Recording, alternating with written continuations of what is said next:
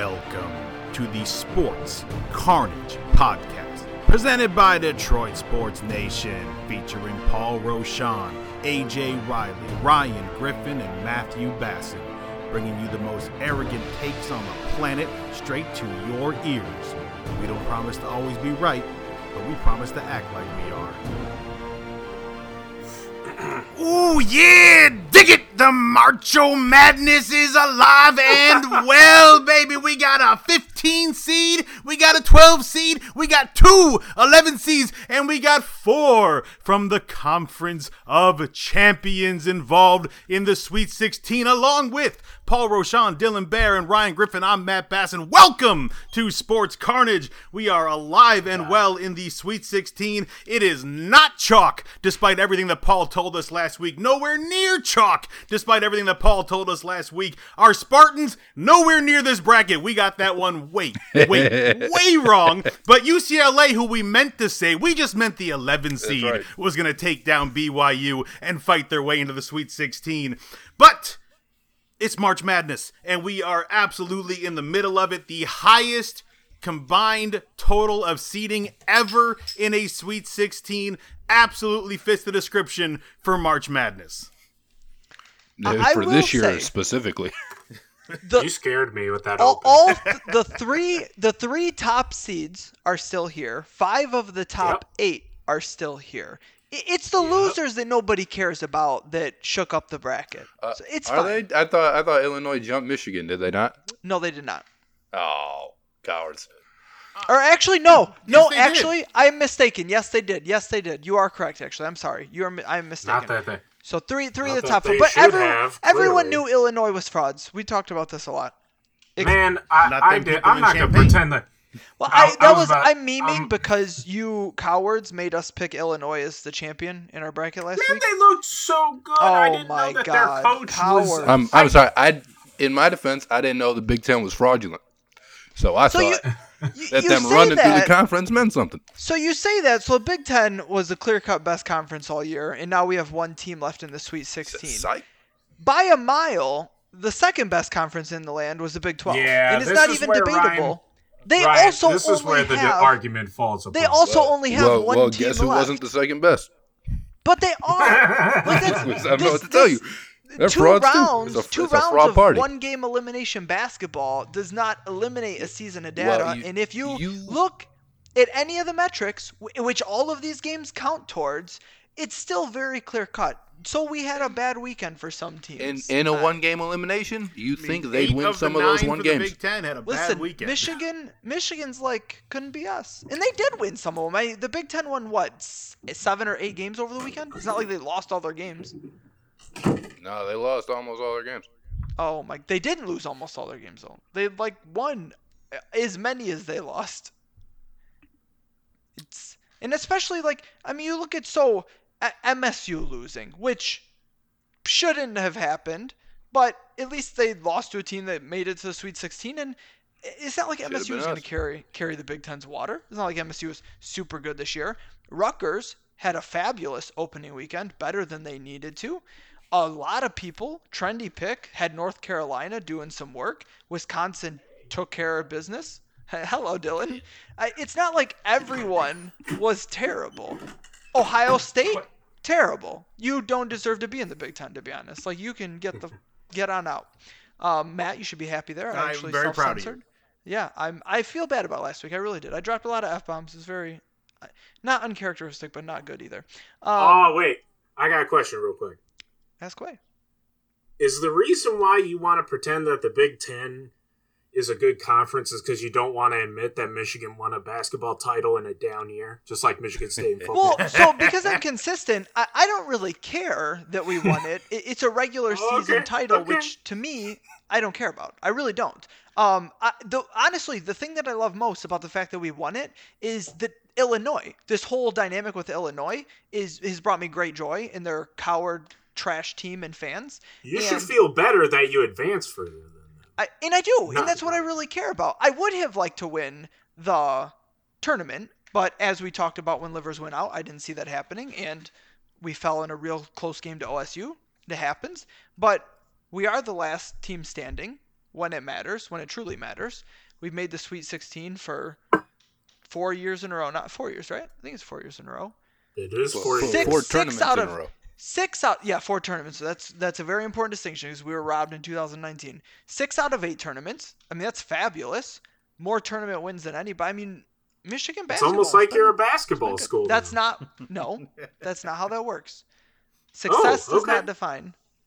And that's a, that's a. It doesn't. I mean, you know it doesn't. You know what stirs the drink. That's, we all know. that's the big, that's the Big Ten way. We just we just don't succeed. And we're like, we're still the best though. Oh my goodness. I mean, so I mean, uh, Or- clearly, Mich- you know, Big Ten had the quantity of teams, but clearly the conference of champion with eighty percent of the teams that even made the dance making it to the Sweet Sixteen is the quality of the dance. Yes, Bill Walton thinks so. That's right. And I and I believe. I mean, Any- damn, you only got five Bill Wa- teams in the dance, and four of them are still standing. anything that's gonna make Bill Walton happy is good enough with me. Am I? Am I missing a team? I, I can only think of three Pac-12 teams. Uh. USC versus Oregon. There's a guaranteed one's going to the Elite Eight. UCLA. Yeah, but that's that's and two Oregon teams. State. UCLA's three. Oh, Oregon State's in Yeah. there. They are in the Pac-12. Yeah. aren't yeah, they beat Jesus, Oklahoma what a State. bum they beat Cade conference. Cunningham in that they? squad. Oh my goodness. I appreciate you saying bum conference when they make up one fourth of what's left. It's fine. It's fine. I mean, they, and they're Oregon guaranteed Yeah, I mean, a we spot just in the Elite established that this is what really matters. Who'd who'd Oregon the State beat round clearly. one? Who'd Oregon State beat round one? Tennessee. Uh, whoever's the five. They've been facing nothing but orange teams so far. But but they did have a pretty impressive like win against Oklahoma State. Like that was that was where it was like, all right, you know what? I called you the worst team in the in the tournament. Clearly, I was wrong. I, I think the Like, win that's over impressive. personally, I think the win over Tennessee was more impressive. So the the thing with Oregon or not Oregon State, Oklahoma State, to me, it's if Cade's not on, they're kind of screwed against any like good team because eh, he I mean, they beat West Virginia without him. They did. They were going to do it twice. I mean, Cade had a poor weekend, which uh, I think I think all of this cast thinks he's going to be a very very good player at the next level and is a very good player right now. But he had a weekend to forget. Period. I mean, he he did not show up this weekend. And yes, they did make it past West Virginia without him. It, it, was going to be hard to do it two games in a row, especially when Oregon State played well. Oregon State played really well. They don't not that Oregon State should have the depth, but they actually played well as a team, and their stars, using that team lib- term liberally, stepped up. But Cade was junk, and the the rest of that team cannot pick him up. They need him to pick them up. They need him Not to anymore. They don't. for them. He's no, gone. He's he's a, he's already getting fitted for his Pistons jersey. Um, I'll tell you one thing though. That kid needs to close his mouth whenever he's losing. He he looks like the kid in math class who just doesn't know what's going on. see, Like, come on. Oh wait, hold on. You mean like Stop being close so his mouth derpy. is like stuck open and stupid? he's like He, Ma- he means he's- like Glass yeah, Joe in the first round of Mike Tyson's Punch I got you. I I, That's I right. thought you Th- meant like that's- running his mouth like all of Illinois No, does no, the no, entire not- time. no, There no, goes- no, no. Okay, all right, all right. I got you. I It ain't understand. that. It's that when they're when they're getting their ass beat against or- Oregon State, uh, all Cade was doing was looking around with his mouth open, like, dude, come on, He's, where's he's your got, he, leadership? he's got that Kobe look, that Coby White look. No, oh, I was gonna say, don't you dare I think say he it just looks caught like him in the Kobe hair. Bryant.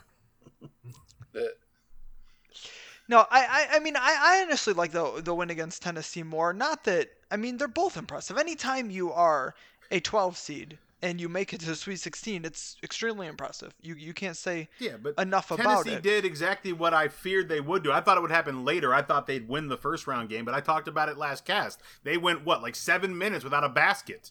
Like, They did. can't- uh, like, Rick Barnes. like Tennessee Syndrome. has that ability to just go cold, and it just and they did in the very first game, and it killed them. Spe- okay, speaking of cold, we ha- I, I need to, we need to talk about this at le- just it, just once, just once. Um, I think that the te- that the University of Texas's loss is arguably the most embarrassing tournament loss I've ever seen. Okay, so ever I- seen, ever, ever. seen is getting up there, um, because I Hey, don't but- think hold on, hold on. keep the factor- Virginia lost by twenty to UMBC.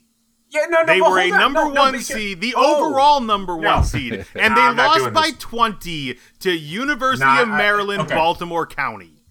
Here's why. He okay. has a point. Can I he state my a, case he before has I a get very crucified? valid point. No, can I can I state my case Please before I get crucified on this? I didn't even say it. Like I know. That's I, I just wanted to get that out there, Dylan. Okay, well, here's what I'm going to get out there. Texas lost not by 20 points to a UMBC team that shot the lights out. They lost to a team that made 30% of their baskets and in the next game did the exact same thing and didn't even score 50. The reason why to me Texas's loss is so bloody embarrassing is because Abilene Christian played arguably the worst game of an upset team ever. Not defensively. How do you lose? So How do you here's lose to a defensively. team so, so here's here's where so I, I'm the first to pile on Texas because I think Shaka Smart is a fraud. Um, He and- is. and he should have been he should have already been fired. And then He's this, the Jim Harbaugh of basketball. It's ironic. This season was better than expected. I'm gonna let that go. I'm not even gonna do that. Uh, it's ironic that this season was the one that they were like, oh, maybe he's turned the corner here, and, and then they lay that dunce in round one. It's always next year, right, Paul? Uh, oh my God, you need to stop. Hey, you should see Texas's recruiting class. Oh my Lord.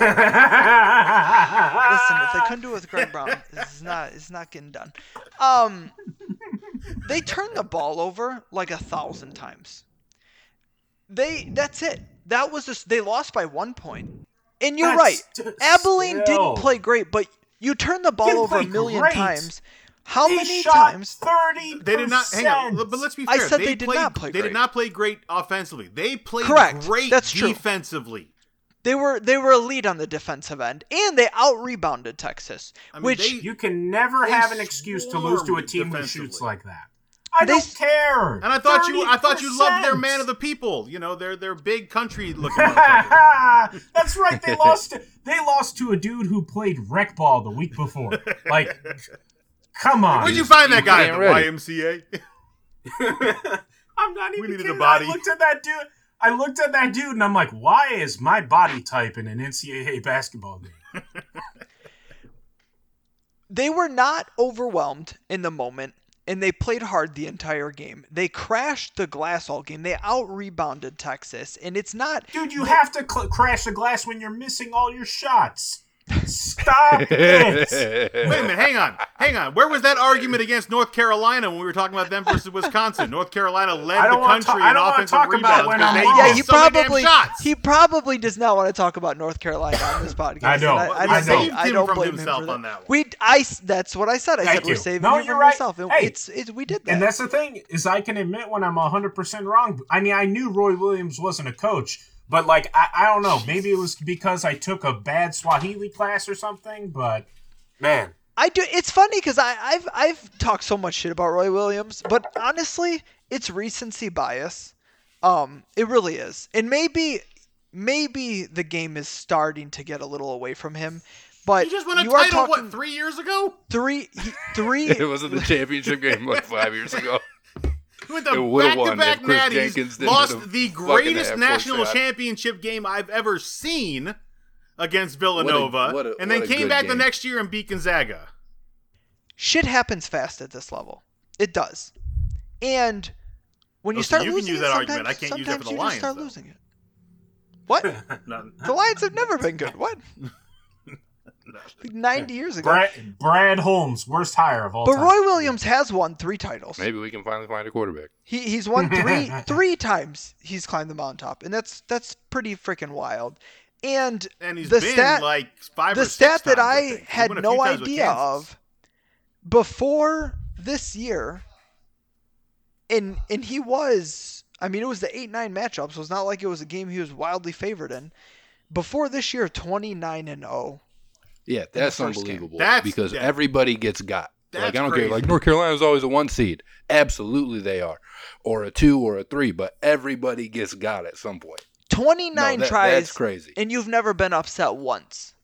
That's like so I I want to I almost want to walk back some of my criticism of him, but some of it is valid. His teams have underperformed like many have, and the last couple years have been really rough and I can't I- I mean, I, it's almost like it's almost like he can't tolerate. I, I saw it a couple years ago when Michigan played them and won by like 30 in the regular season. And Oh, I uh, remember that game. partway Y'all through sauced partway through the second half he he decided a mercy almost he just took out all of his relevant players and said you don't deserve to play this game and Yeah. he played the bench He wanted for the, like a the long guys time he wanted to play. I remember and that. I applauded that That was great. move, And then he got vertigo and said, "Oh, my bad." but No, he had vertigo against us. They the, haven't uh, really the Champions Classic. court. recovered. And I Battleship. almost think that his I, I almost think that he's having a hard time building a team in the current environment, the way that Whoa, kids whoa, are whoa, hold coming on. out these days. You're so you're getting to something that I think is an interesting thought. Because here's the thing: you could argue. uh, Think about this for real.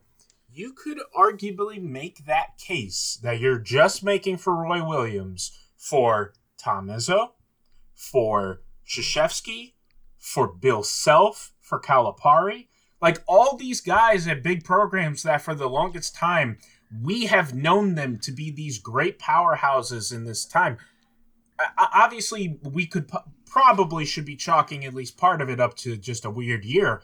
But like you, what you were saying, you could in theory make for the case for the coach at Kentucky, Duke, North Carolina, Kansas, and Michigan State. So you That's you know wild. you know that I feel that way about Izzo, and we've talked about that, and we'll get in probably not on this cast, but there will be plenty of time to talk about Tom Izzo and the future of Michigan State. Um, so I'll give you that one. Calipari, I've waffled back and forth on a lot, Dude, so this. Kentucky was the worst this year I've ever like seen. That. some sometimes I think Calipari's a genius, Man. and sometimes I think it's like, man, what in the world? I think he's dude? a great salesman, but I think he's a horrible. Guy. But look at what he did in Memphis. You can't do that without being a good coach. You can when you got a bunch of money and a program. What other no one's bum school did he get to the Final Four? Uh, UMass. Uh, Before UMass. that, UMass. So he was good Yeah, at with UMass. Marcus That's, That's what where I'm I saying. would All right. So so he didn't just forget how to coach. That's what I'm saying. So Calipari, I have a harder time. Like, and I've always waffled back and forth because he's underperformed with what you would consider so many uber talented teams. I've come around on a different idea, and I'll apply the same thing to Krzyzewski in a way. These programs, uh, those two specifically, Kentucky and Duke, have fully bought in way more than anyone else. Granted, because they have the ability to more than any other school to this one and done, right? We're just going to get the most talented players, and we know they're only going to be here for a year, maybe two, unless things went drastically wrong. I think the volatile results have way more to do with the youth and inexperience of their players than they do their coaching. And I But think that doesn't rely, excuse the other programs from being just as bad, like can- uh, in bringing it to our so discussion. about bring it back to. Kansas. Kansas. Bill Self, I think, doesn't belong in this discussion because I think he's just a fraud. Period. I mean, I agree, but it is a blue blood. Bill program Self is a cheater and a fraud. I don't think he's that good of a coach. I think he is absolutely a proven cheater, and I think his talent has carried him at times. Sure, he's had moments. You don't get to the level that he is without at least having some coherence about the game of basketball. But as far as the names that he has talked about with in the level of coach he's considered, I think it's completely fraudulent. I don't think he's anywhere near as good as what people think. And and you have freaking 20 years of underperformance plenty of times that you can say i mean he's he's done it once. He's finished once with a uber talented team. In, in so many flameouts so many preposterous losses in when you're winning your conf- what did they win their conference like 17 years in a row or something in the regular season? Correct. it was something insane, like just something like they won their conference more years in a row than I think Michigan basketball has won the regular season conference ever in the whole history of the program. Like that's apples to oranges a little bit, but you get my point. Like they dominated their region for so long. And what did they have to show for it when it mattered? Well, They won a title. Oh, They won a title, and they have a million upsets to show for it. They did give us one of the greatest Calipari in that title. they they did give us one of the greatest tourney games I've ever I've personally ever seen against Michigan in the Sweet 16. But outside of that, I, I don't. Bill Self is not it for me, and I know you agree, Dylan. Uh, you've hated Bill Self forever. Um, I hate him because he under because of exactly what what I am saying. As it, it's just this this and I, this is where Matt's about to take over because this is a, a USC team. I know he's fo- that he's followed more than the rest of us, but like that is Kansas's worst loss as a program in some time. Right, er, Matt? What do you think Sometime about what I'm saying? they I, lost like by I'd say in the last thirty years. No, it's, it's their Okay. wor- it's their worst loss ever in the NCAA tournament. Their worst loss It's before so this bad. was by 18, and they got bitch slapped by 30. Like, there's no comparison what happened. And we talked about this last week with these two teams. What surprised me about this game was the number of threes made by USC. These are two teams that were ranked in 200 and something for Kansas and 300 and something for USC when it came to taking threes. They just didn't do it. They both like to play big body down low. When you got Evan Mobley, I understand for USC. But USC the, they took advantage of the fact that no one expected them to shoot threes. Kansas sure as shit didn't, and they shot and made threes. And then Mobley dominates a game down low while scoring all of 10 points offensively in a game where USC just ran Kansas out the gym. I mean, it was the, the USC Kansas game w- was the perfect storm. So I, I mean, Mobley absolutely dominated the game, right? They out rebounded Kentucky or Jesus Kentucky. They out rebounded Kansas by a million. I don't have the numbers in front of me, but I know they out rebounded them by a ton. Um, they killed them on the glass, and then they shot they shot lights out. Like USC, I think was like over sixty percent from deep, and they were definitely near that mark for field goal percentage. And then Kansas was abhorrent shooting the whole game. So you have one team that shoots really well while the other team obvi- shoots just terribly. That's your huge gap right there. Then the team that shot well killed them on the glass, so they're taking more shots. It's it, that's how you get this score. I mean, 34 points in a freaking in a in a tourney game. Not even and this isn't like a 1 verse 16 in the first round. This is a 3-6 matchup in the second round. It's un it's it's it's just wild. Like it's they got pumped in every conceivable way. Just I can tell you, I am just so glad that Marcus Garrett is gone now. I told y'all he he is the he was the guy who stirred the drink if it ever stirred at all, and it did not in that game. he did, he's the only player that played well for Kansas. He's not he's not a typical Jayhawk player. Not not somebody I like. What does that mean? I he's look. This team needed a Devon Dotson or or a Devonte Graham, and he he is just isn't that kind of player. I none of them showed up. I he he played the best and he didn't play great, but none of them showed up at all. And USC came to play. They came to play play and they they wanted it so much more. And honestly, one thing well I loved a lot of it actually, even though I had Kansas winning that game. Uh, obviously huge miscall. What maybe the worst I've ever had. Um, but I love USC's success for a multitude of reasons. One, I like their coach a lot.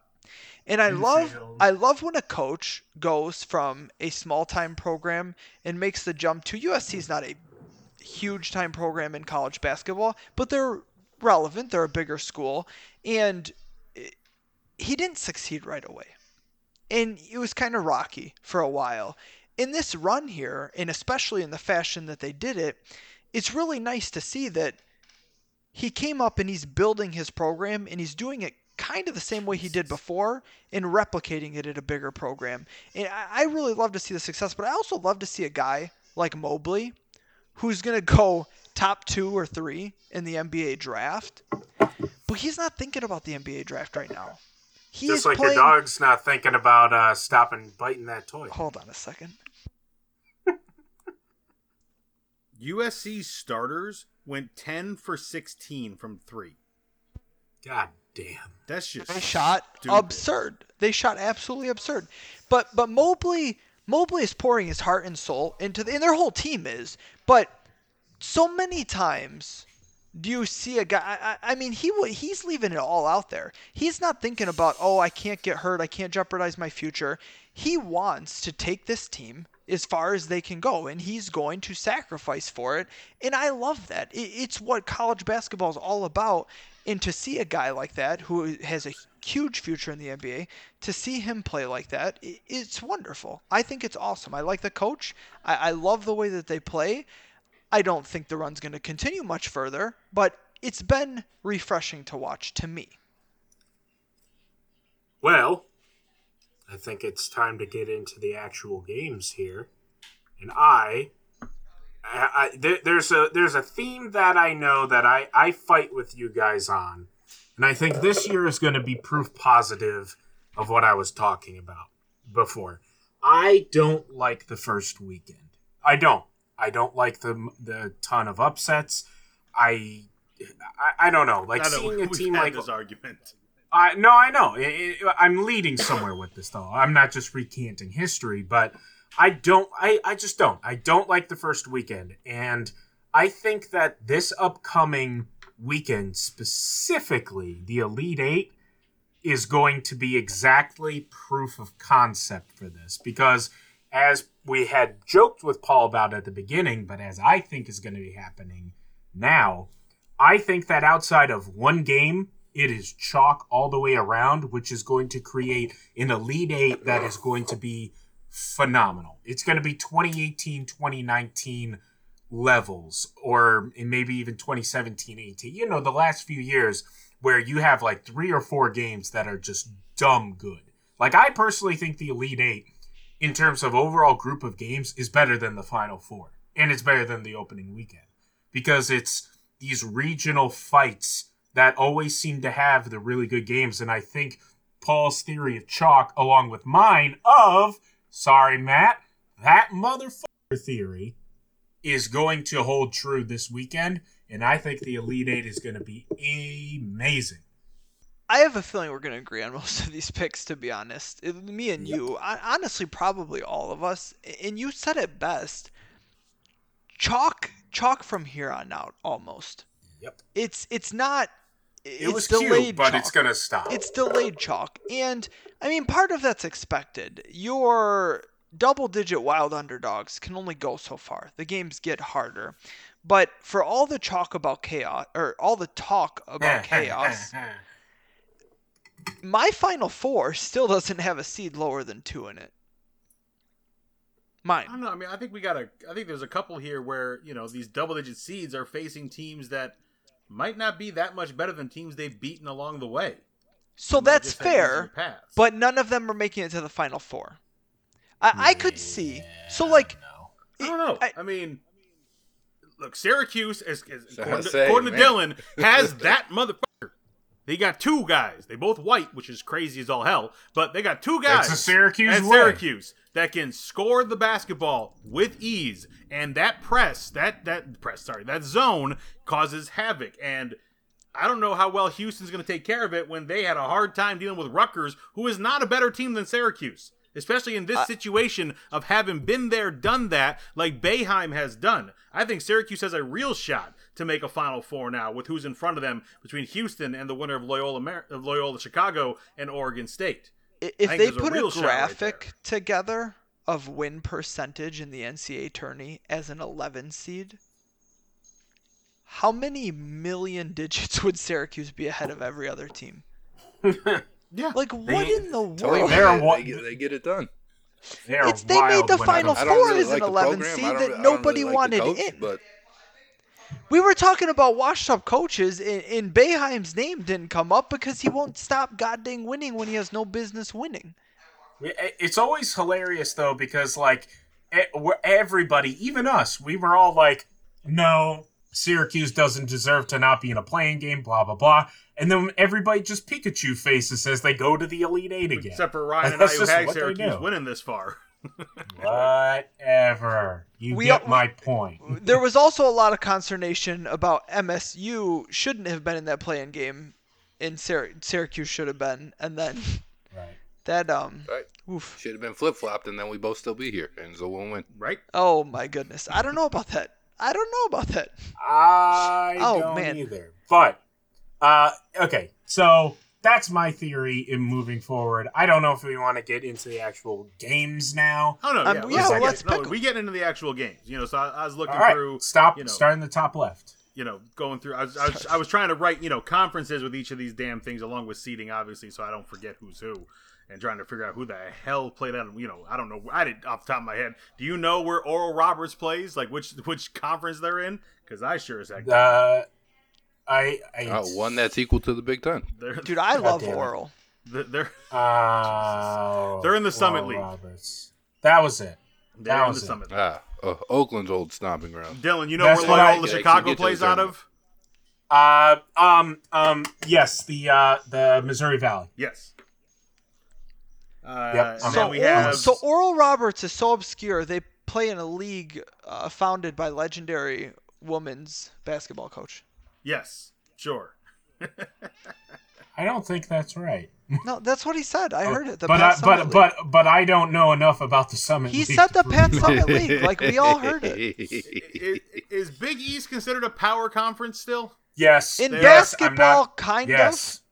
Yes, they are. Come on. of. I mean, Okay. okay. So honestly, the the problem Yeah, is there's like a more titles than the Big Ten. Than there's like there's like a big do. three and a mediocre three in basketball now.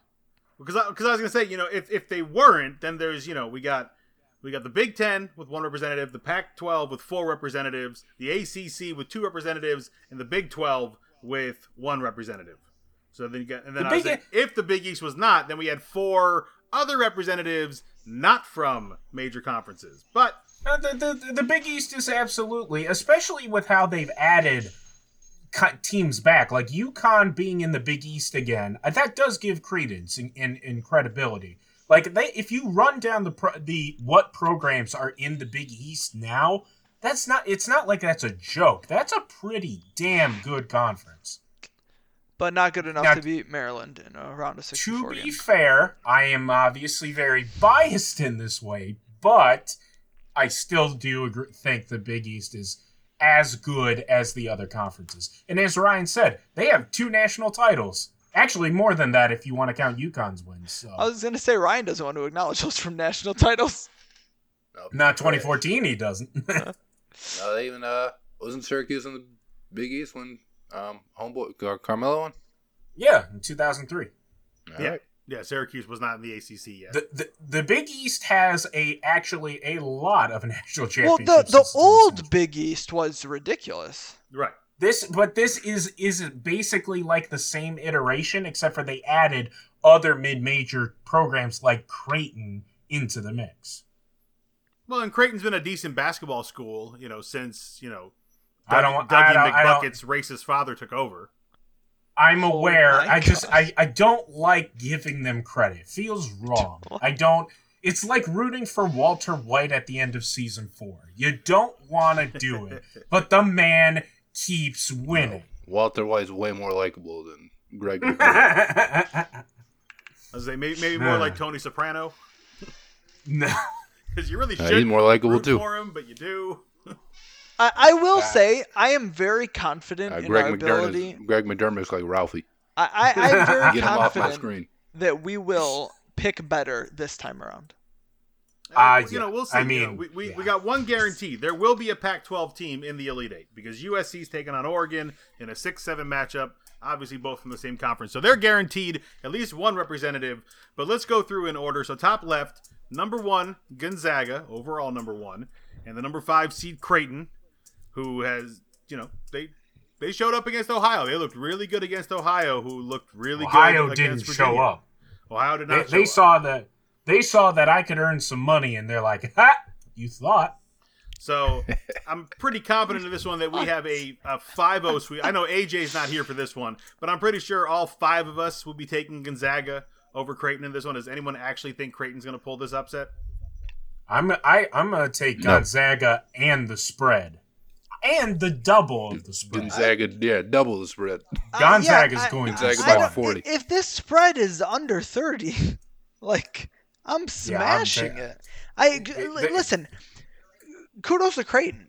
They had a little decent run. I- No, we no talked kudos. about no kudos. no kudos. All right, no Yeah, I kudos. mean, they, es- they escaped my gauchos of U- We talked- UCSB by just missing did. out on a buzzer You, beater. and that was a great call by you. We talked about we talked how the Man, so Zags had close. the easiest path. Like they had such an uh, cakewalk path, and it's just been made easier and easier because so you had Ohio upset Virginia, which made Creighton, which is why Creighton's here to me. I think Virginia would have beaten Creighton, but Virginia didn't even make it to the next round. So Creighton gets to skate by against a subpar Ohio team, and then they're gonna get smacked by Gonzaga, and then you flip it over it- not that I think they could have beat them, but I mean, we got uh, your six seven is what you're gonna face later. Like their cakewalk path got You, Just- you play who you play. It's not they they are not Oh, going to it's not. apologize. To be fair, the they're better the they number one shouldn't. seed winning for a the way. reason. Listen, they earned it by getting the number one overall seed. Like I mean, they is smacked the crap out of Oklahoma, a team that we had talked about at times. Yeah, Ryan. Yeah, this year. Ryan.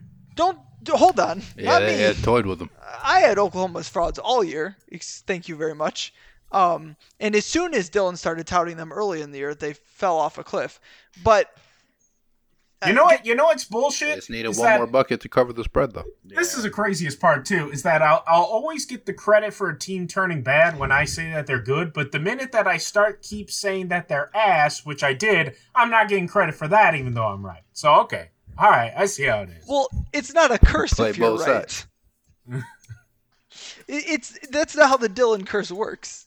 I don't have a curse. That's not how this works. Ah, ask uh, I can't really name on anyone on Oklahoma's team, but I was uh, about, I was uh, gonna I was gonna say if you said Bernie Sanders, I was gonna come to your house. And oh no, no, no, that was All right, he was back done to dirty. basketball. The only matchup we have of two teams that actually know each other, USC Hey. and Oregon. They only played once this year because their first game was canceled. In that matchup at the end of February, USC smacked the shit out of Oregon by 14, 72 to 58. Does anyone think Oregon's getting revenge, or is USC continuing their run?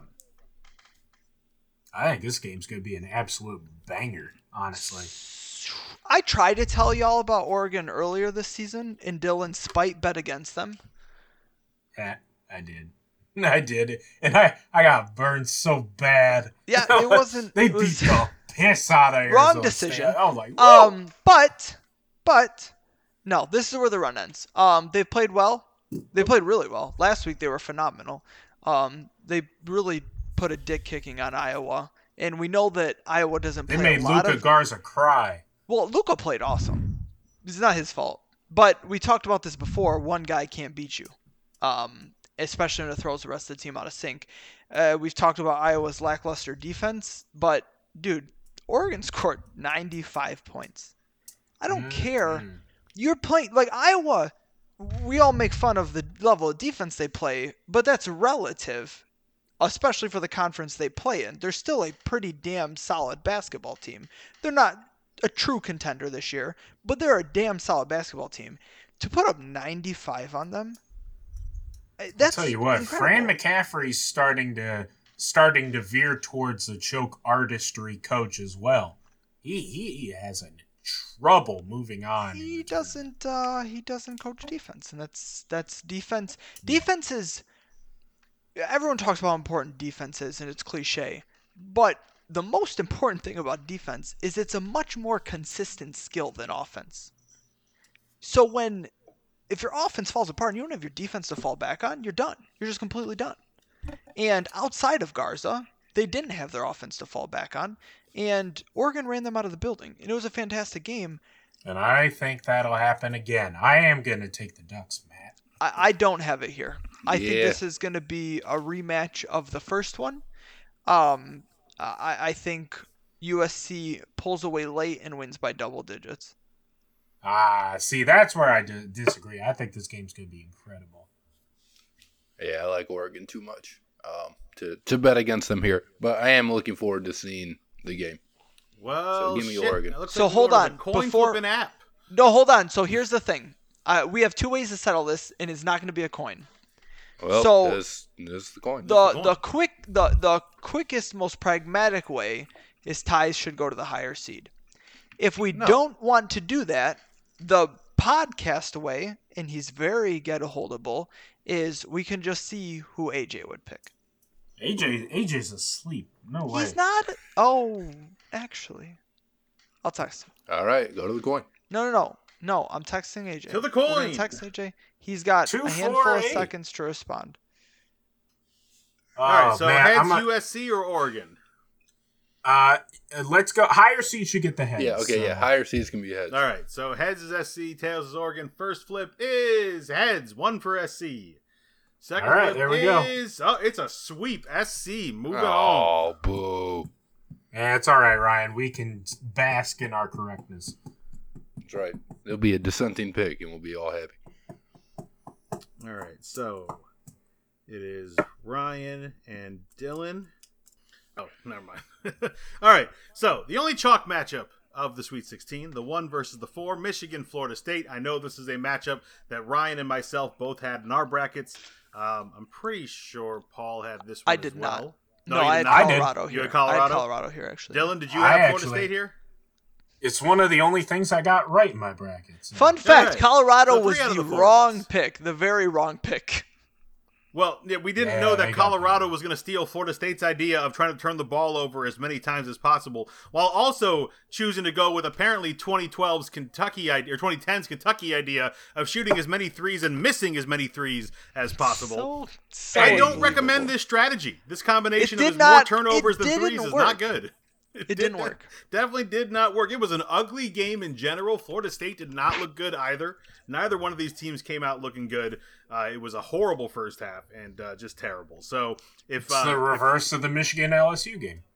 Correct. Yeah, Michigan, meanwhile, uh, started a little slow there. LSU took it to them early, uh, but Michigan was able to kind of get their feet under them to end the first half. Actually, ended up with a lead going into halftime by one, and then weathered another storm despite all the fouls early. And then the refs just decided to stop calling fouls altogether on Michigan, which killed any chance LSU had of getting back in the That was it. Yeah, that was it.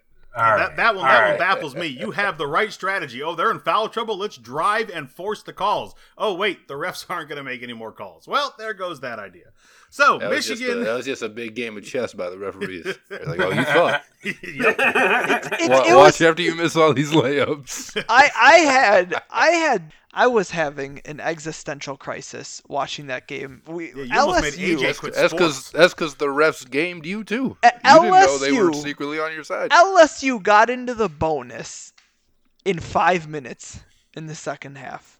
Like just pure Well, catastrophe. tell Hunter Dickinson to stop sp- fouling so damn much. Yeah, Ryan. Jesus. Well, it he, was he so- tried to get a better haircut. He just And wanted a straight buzz. and it immediately it had a Went huge impact on the game and immediately because obviously we have to peel back on defense the next play we just part the sea so that they can dunk it down our throat because what are we going to do foul and send them back to the line and they immediately go on a 7-0 run and take a nice little lead it eventually the calls evened out, but it took a long time, and it is what allowed LSU to stay in the game the second half instead of being put away early. And then, I I mean, there's so many. Every I've seen so much nonsense about the the calls that LSU didn't get. So there was the the the charge, right? The charge call where they hit a big bucket and that got erased, and we went back down and scored again. Uh, it was because he threw a goddamn elbow like a whirlwind. Mike, Fl- so he absolutely so he absolutely acted for sure. But it's basketball. It's like you never watched a basketball game before. And Uh, no, it's when you're basketball I just circa you 20, get When- when you're throwing- later. When you're throwing wild elbows like that, I mean, yeah, they weren't calling them all game, but they were bound to start calling them. And you know what? If I was a ref, I'd let that go too. But I'd also let the play go immediately before that. The Hunter Dickinson got a ridiculous offensive foul call against him that sent him to the bench with his fourth foul. Don't call either Well, he should he should have had his fourth foul Don't- before that when he no. absolutely did Absolutely not. to charge. Don't call And they were like, "Hey, whatever. Don't call bucket." either of those fouls, and no one's complaining. It's not a big deal. It's fine. Don't go. Don't call them. But if you're gonna call one, you have to call the other one, so they evened out. There was the play where Chaundee clearly stepped out of bounds after recovering the ball, and it resulted in us scoring points. We should have already been shooting free throws on that possession with a 95% free throw shooter because as Brooks came came into the into the half court, he was literally swung at.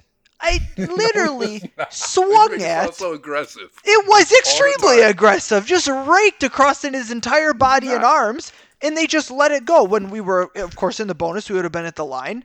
So again, the calls evened out in the end. But how are you going to complain about? And Yeah, you were in the doesn't feel that bonus. You were in the bonus five minutes into the half. You cannot. You cannot complain about the foul calls. Yeah. You can't do you, that. You don't you don't get uh, you don't get the benefit of being in the bonus if you don't get the rest of the fouls called. well, Brian stop chunking up junk Bri- floaters. Speaking of Chaundee and Brooks, these two for you balled out.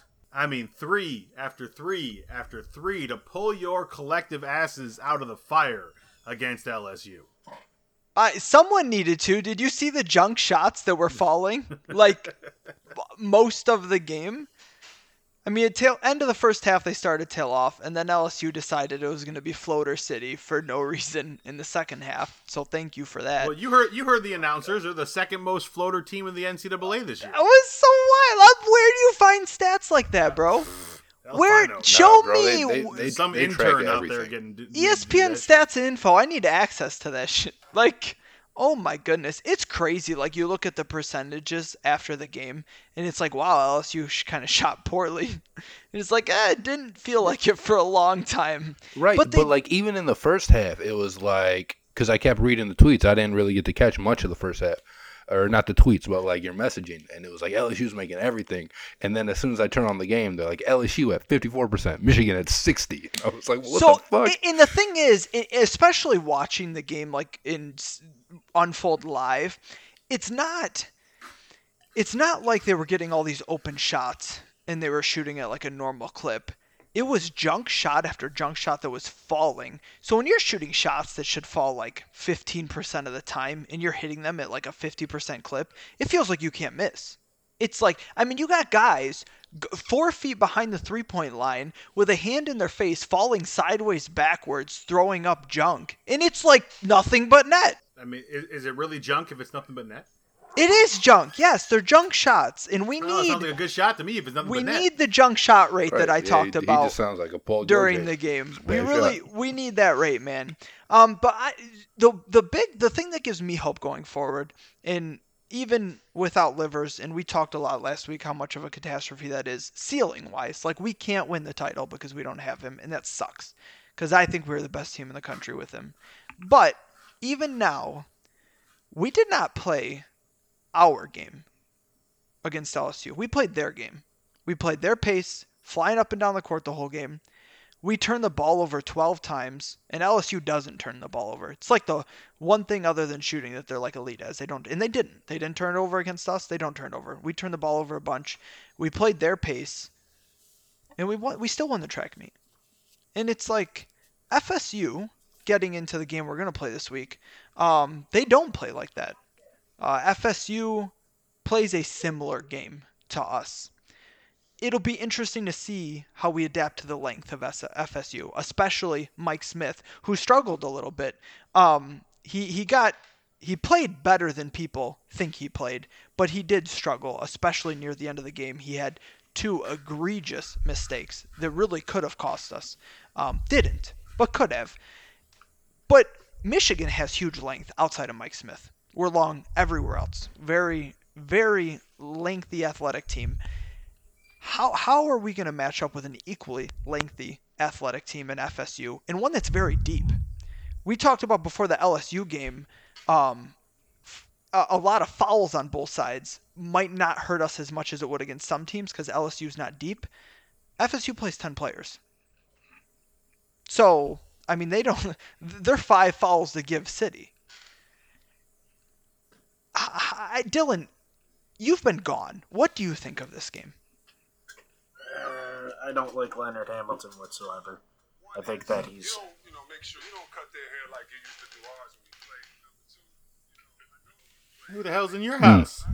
What is going on? I don't know. I was uh, listen, listening to Chris Webber say that Michigan teams had bad haircuts, and now I feel validated. Oh my goodness. Oh my goodness. What? No, you want to hear it? I I know I don't want to hear it actually. you know, one is you don't, you know, make sure you don't cut their hair like you used to do ours when we played. And number two, you know, I know this is your team, and a lot of people, you know, know you played and things like that. But I know the type of young men you look for. And secondly, what type of young men do you look for to be in your program? Oh, you say One. Is he talking That's to Chris Webber Joanne? talking to Juwan Howard. Oh yeah. my goodness. He he's literally he's staring into Juwan's soul like we're brothers. Why did you let him do that to his hair? And then he asked him what type of young men he looked for. Oh my goodness. And this is why Jalen Rose does the interviews. Is this a typo? This has to be a typo. I'm looking at team stats. Florida State points per game 78. Points against 53 and a half. So That can't be I- right. I don't think that's right. I mean, they're, because showing, they're showing for Michigan 76.8 versus 72. wait, is it in the? Is it just in the tourney? No. So I know I know Florida State's adjusted defense metric um is 29th. And I know that cuz I'm looking at it. So I would think that if you play your ACC schedule and hold teams to 50 points a game, unless the ACC was that bad this year, which may be, um that doesn't seem right. That can't be right. That has to be a typo. I'm just gonna look it up. It'll be it'll be super easy. no. I mean, you're telling me that Florida State consistently is blowing teams out by 25? Barely an inconvenience. I don't think that's accurate. I get you. And Michigan's winning games by four? Stats. Yeah, it's definitely not for the tourney because Florida State hasn't scored 78 yet in the tourney. They scored 71 against Colorado and 64 against points UNC per Greensboro. game. So I, I know it's absolutely wrong because Virginia is third in the country at opponent points per game, and they're at 60. You know what's funny? The point against might be just for the tourney because that is correct for the tourney. They gave up 53 and 54. So 53 and a half for those two games is the correct split. So Florida State is giving up just under 70 points a game on the season. Okay. that had to be. I was like, that can't be right. Yeah. Uh, I yeah, it, it didn't sound right at all. their their defense isn't like atrocious. No, no, no. Um, like I said, When you 29th got a adjusted. team full of six foot nine guys. You got to be able to hope some of them can play defense. Um, Florida State's a good team. nah, Uh, Dylan missed they it. don't have Patrick Williams this year. They Dylan don't. missed it. We did we did talk a lot about chalk and not chalk, uh, but metrically, and uh, it's not the end all, and there's plenty of outliers. But I do find it interesting that as chaotic as this has been, only four of the 16 teams are ranked outside the top 19 in KenPom. How, m- how many are ranked outside the top 16? Um, six, but barely. You're talking 17, Mm. 17 and 19. Wait, wait! Don't talk to me about So Ken n- Pom. it's Talk not me- called the Nice 19. Talk to me about stats that matter. Talk to me about net, Paul. Um, listen, the NET was right about what was that team? Who's the team? Colgate. I mean, the top three teams. are Colgate right played about a right, damn good Illinois does. game. Toothpaste had it rolling like the NET knew it was up. Um, let me. Ch- I'll, I'll, I'll peep them. We'll see how it is. I don't care about net. I'm I'm curious. Listen, you did this to yourself now. Oh my goodness.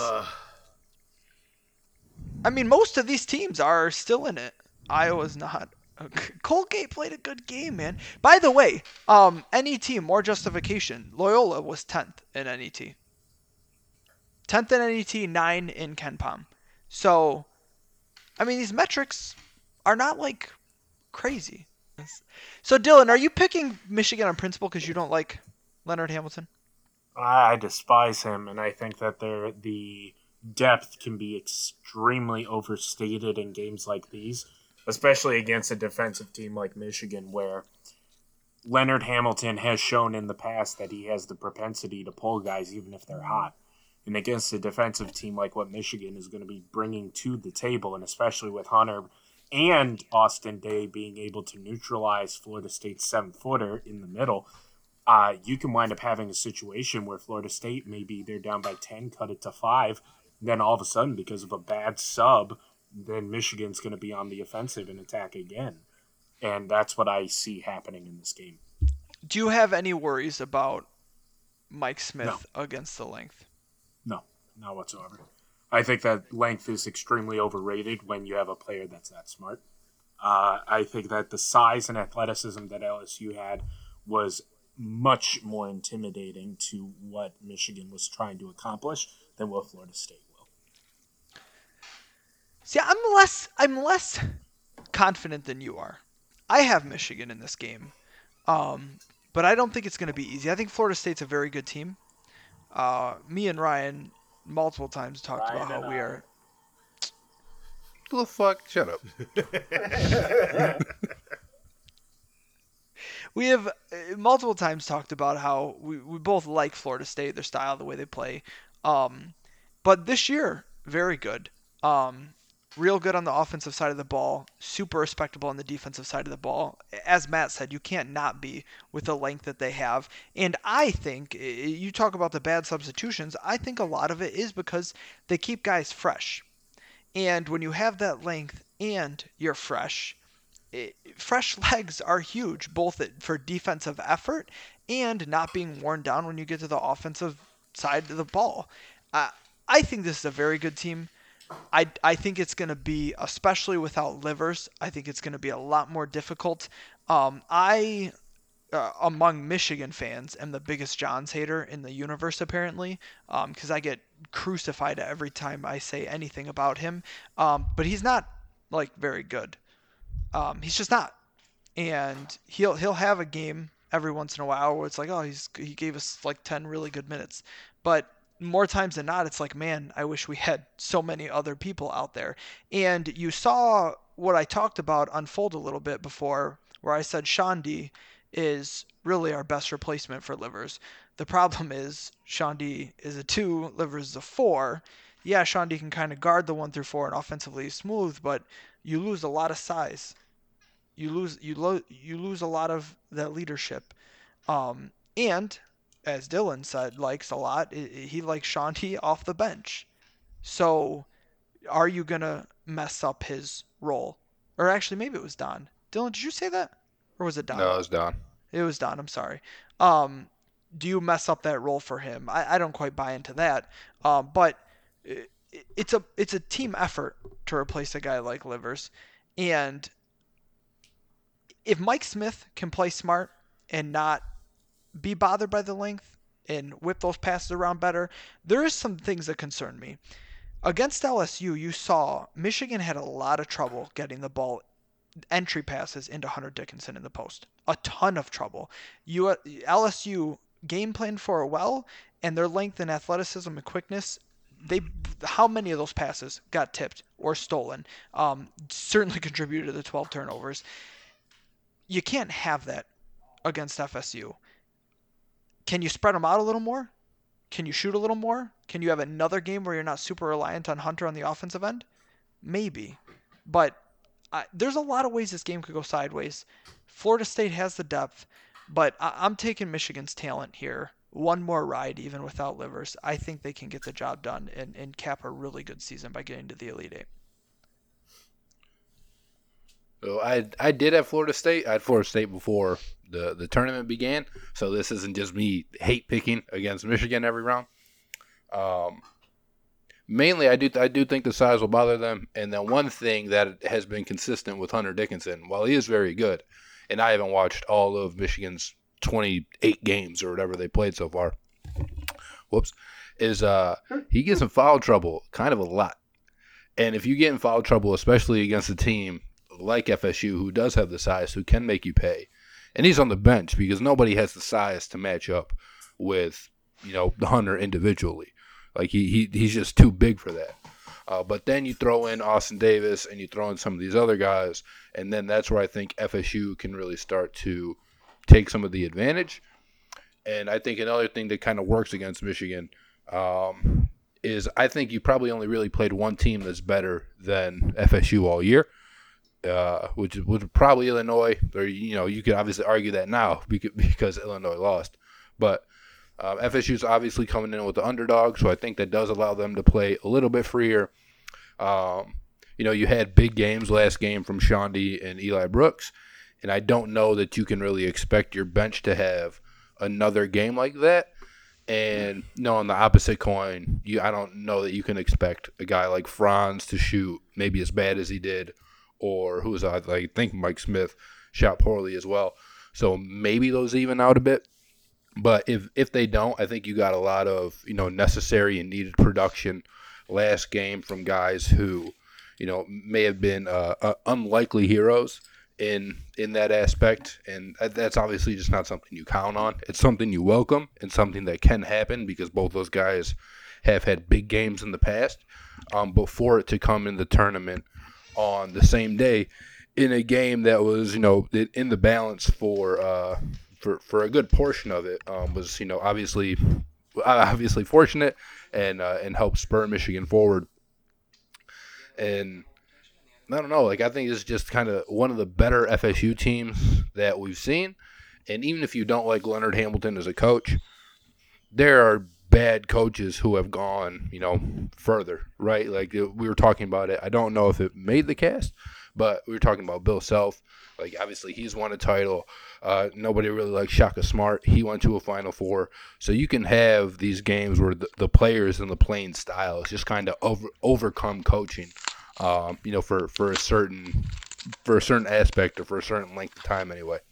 And I th- I think that's what's going to happen here. I think FSU can play a little bit more kind of within themselves than LSU can.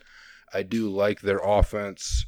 Um, I like their offense better in the terms that in in the sense that I think when they're not able to get in transition, LSU kind of panics. I don't know that FSU is necessarily going to do that. I think they have some better offensive sets and they feel more a little bit more comfortable in in the half court than than LSU does.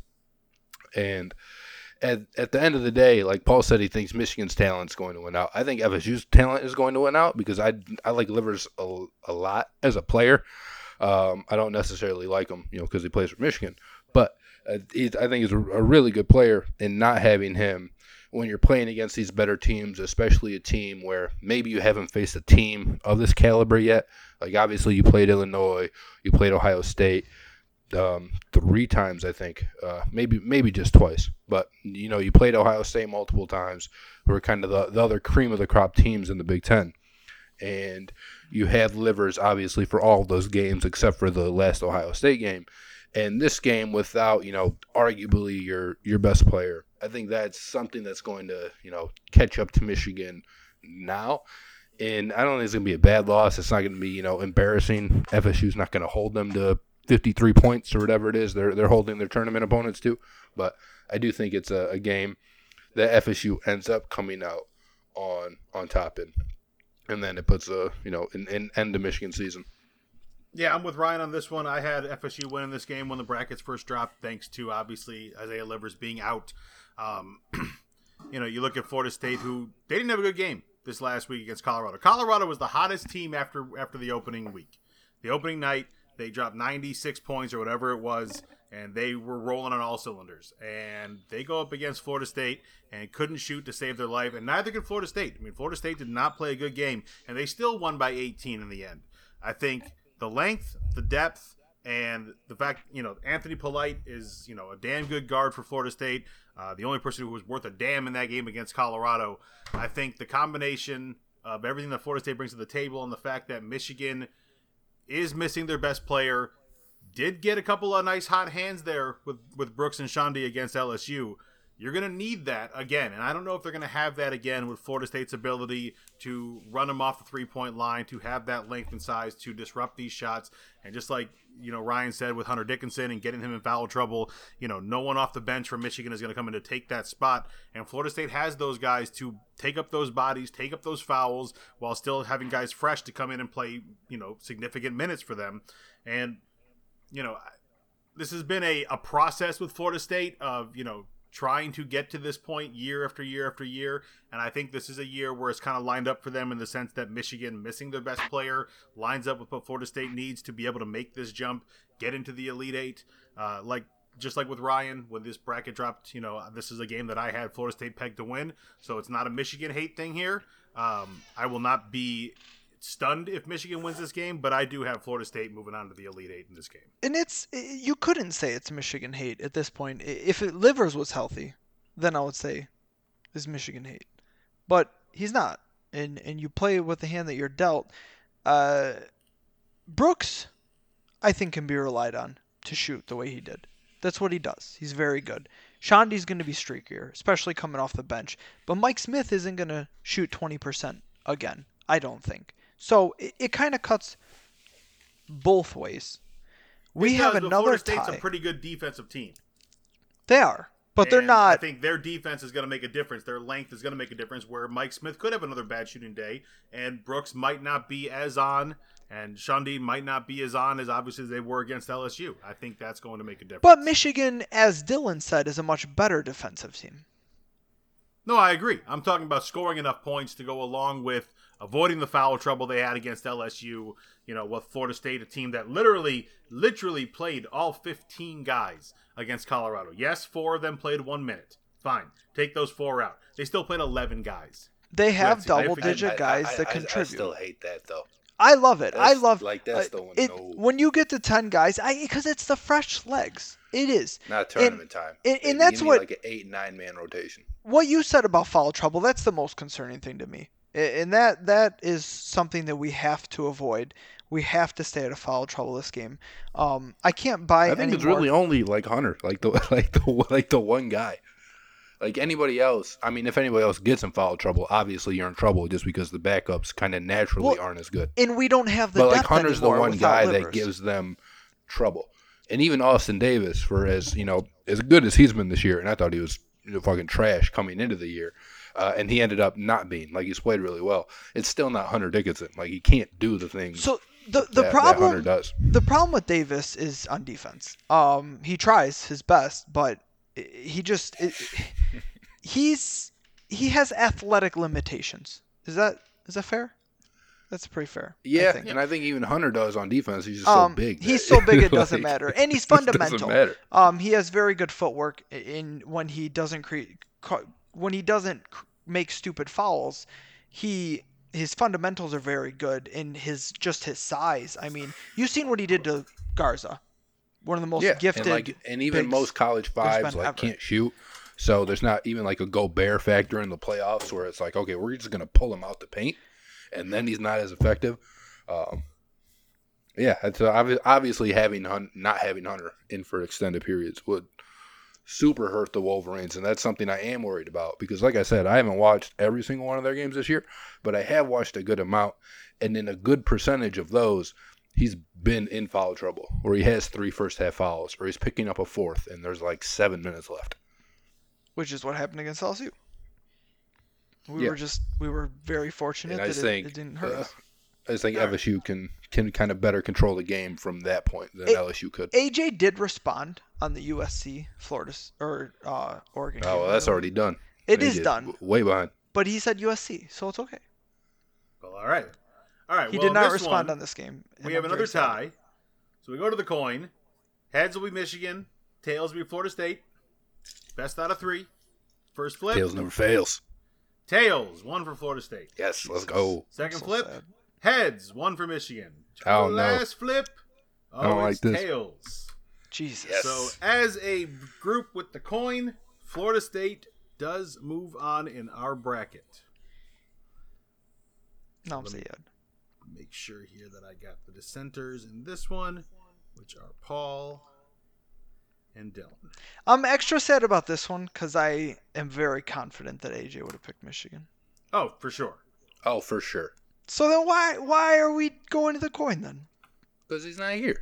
Oh my goodness. We can put in parentheses it would have been 3 2. But you thought Sabotage. AJ would also rather beat Ohio State than win a national title. Sabotage. Um, it turned out to be false. I think you would have also thought that. I did think that. Because- I was like, AJ's definitely going to say beat Ohio State. Yeah, because he doesn't give a sh- bleep about basketball.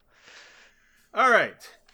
To the winningest program of all time when it comes to national championships in basketball, the UCLA Bruins, who have made a miraculous run from first four to Sweet 16 as an 11 seed, mm. taking on the could have been, maybe should have been other one seed outside of Illinois. Excuse you. They they just messed it up. Alabama. What? What's the problem? Bama hasn't had any issues, unlike Illinois. They should they should not have been ahead of Illinois. Stop. And the issues were against the team that we all think is very good and is top ten in every metric. UCLA body snatchers. I mean, Bruins. So Alabama, the two seed, have had no issues here. Dismantled Iona, dismantled Maryland to move on to the Sweet 16. UCLA had, after a, a late surge comeback against Michigan State, where we just flat out blew it, had no problems with BYU, had absolutely no problems with Abilene Christian, and are now dancing in the Sweet 16 for the first time in a while. Mick Cronin already getting UCLA some fanfare that they have sorely needed for a while. So, we have one pack team already in the Elite Eight. Do we have a second? Is there an upset brewing here? For, Hell no pun no. intended. No pun intended. But is there an upset brewing here? Matt, do you know what the Hmm. hardest? Do you know what the hardest decision for this game is going to be for me? How many points Bama Whether wins by? whether I want to put more money on the Gonzaga Creighton spread or more money on the Alabama UCLA game. Like So you got no respect for UCLA. none, zero. None, like zero. honestly, I'm just mad they're here. After they beat the best team in the country, BYU. Oh my goodness. I mean, I, th- I think UCLA is a shot. Um, I don't think they're going to win. I have Alabama in. I have Alabama like in my championship game, in my bracket that's already destroyed because I had Illinois as champions. So, you know, what do I know?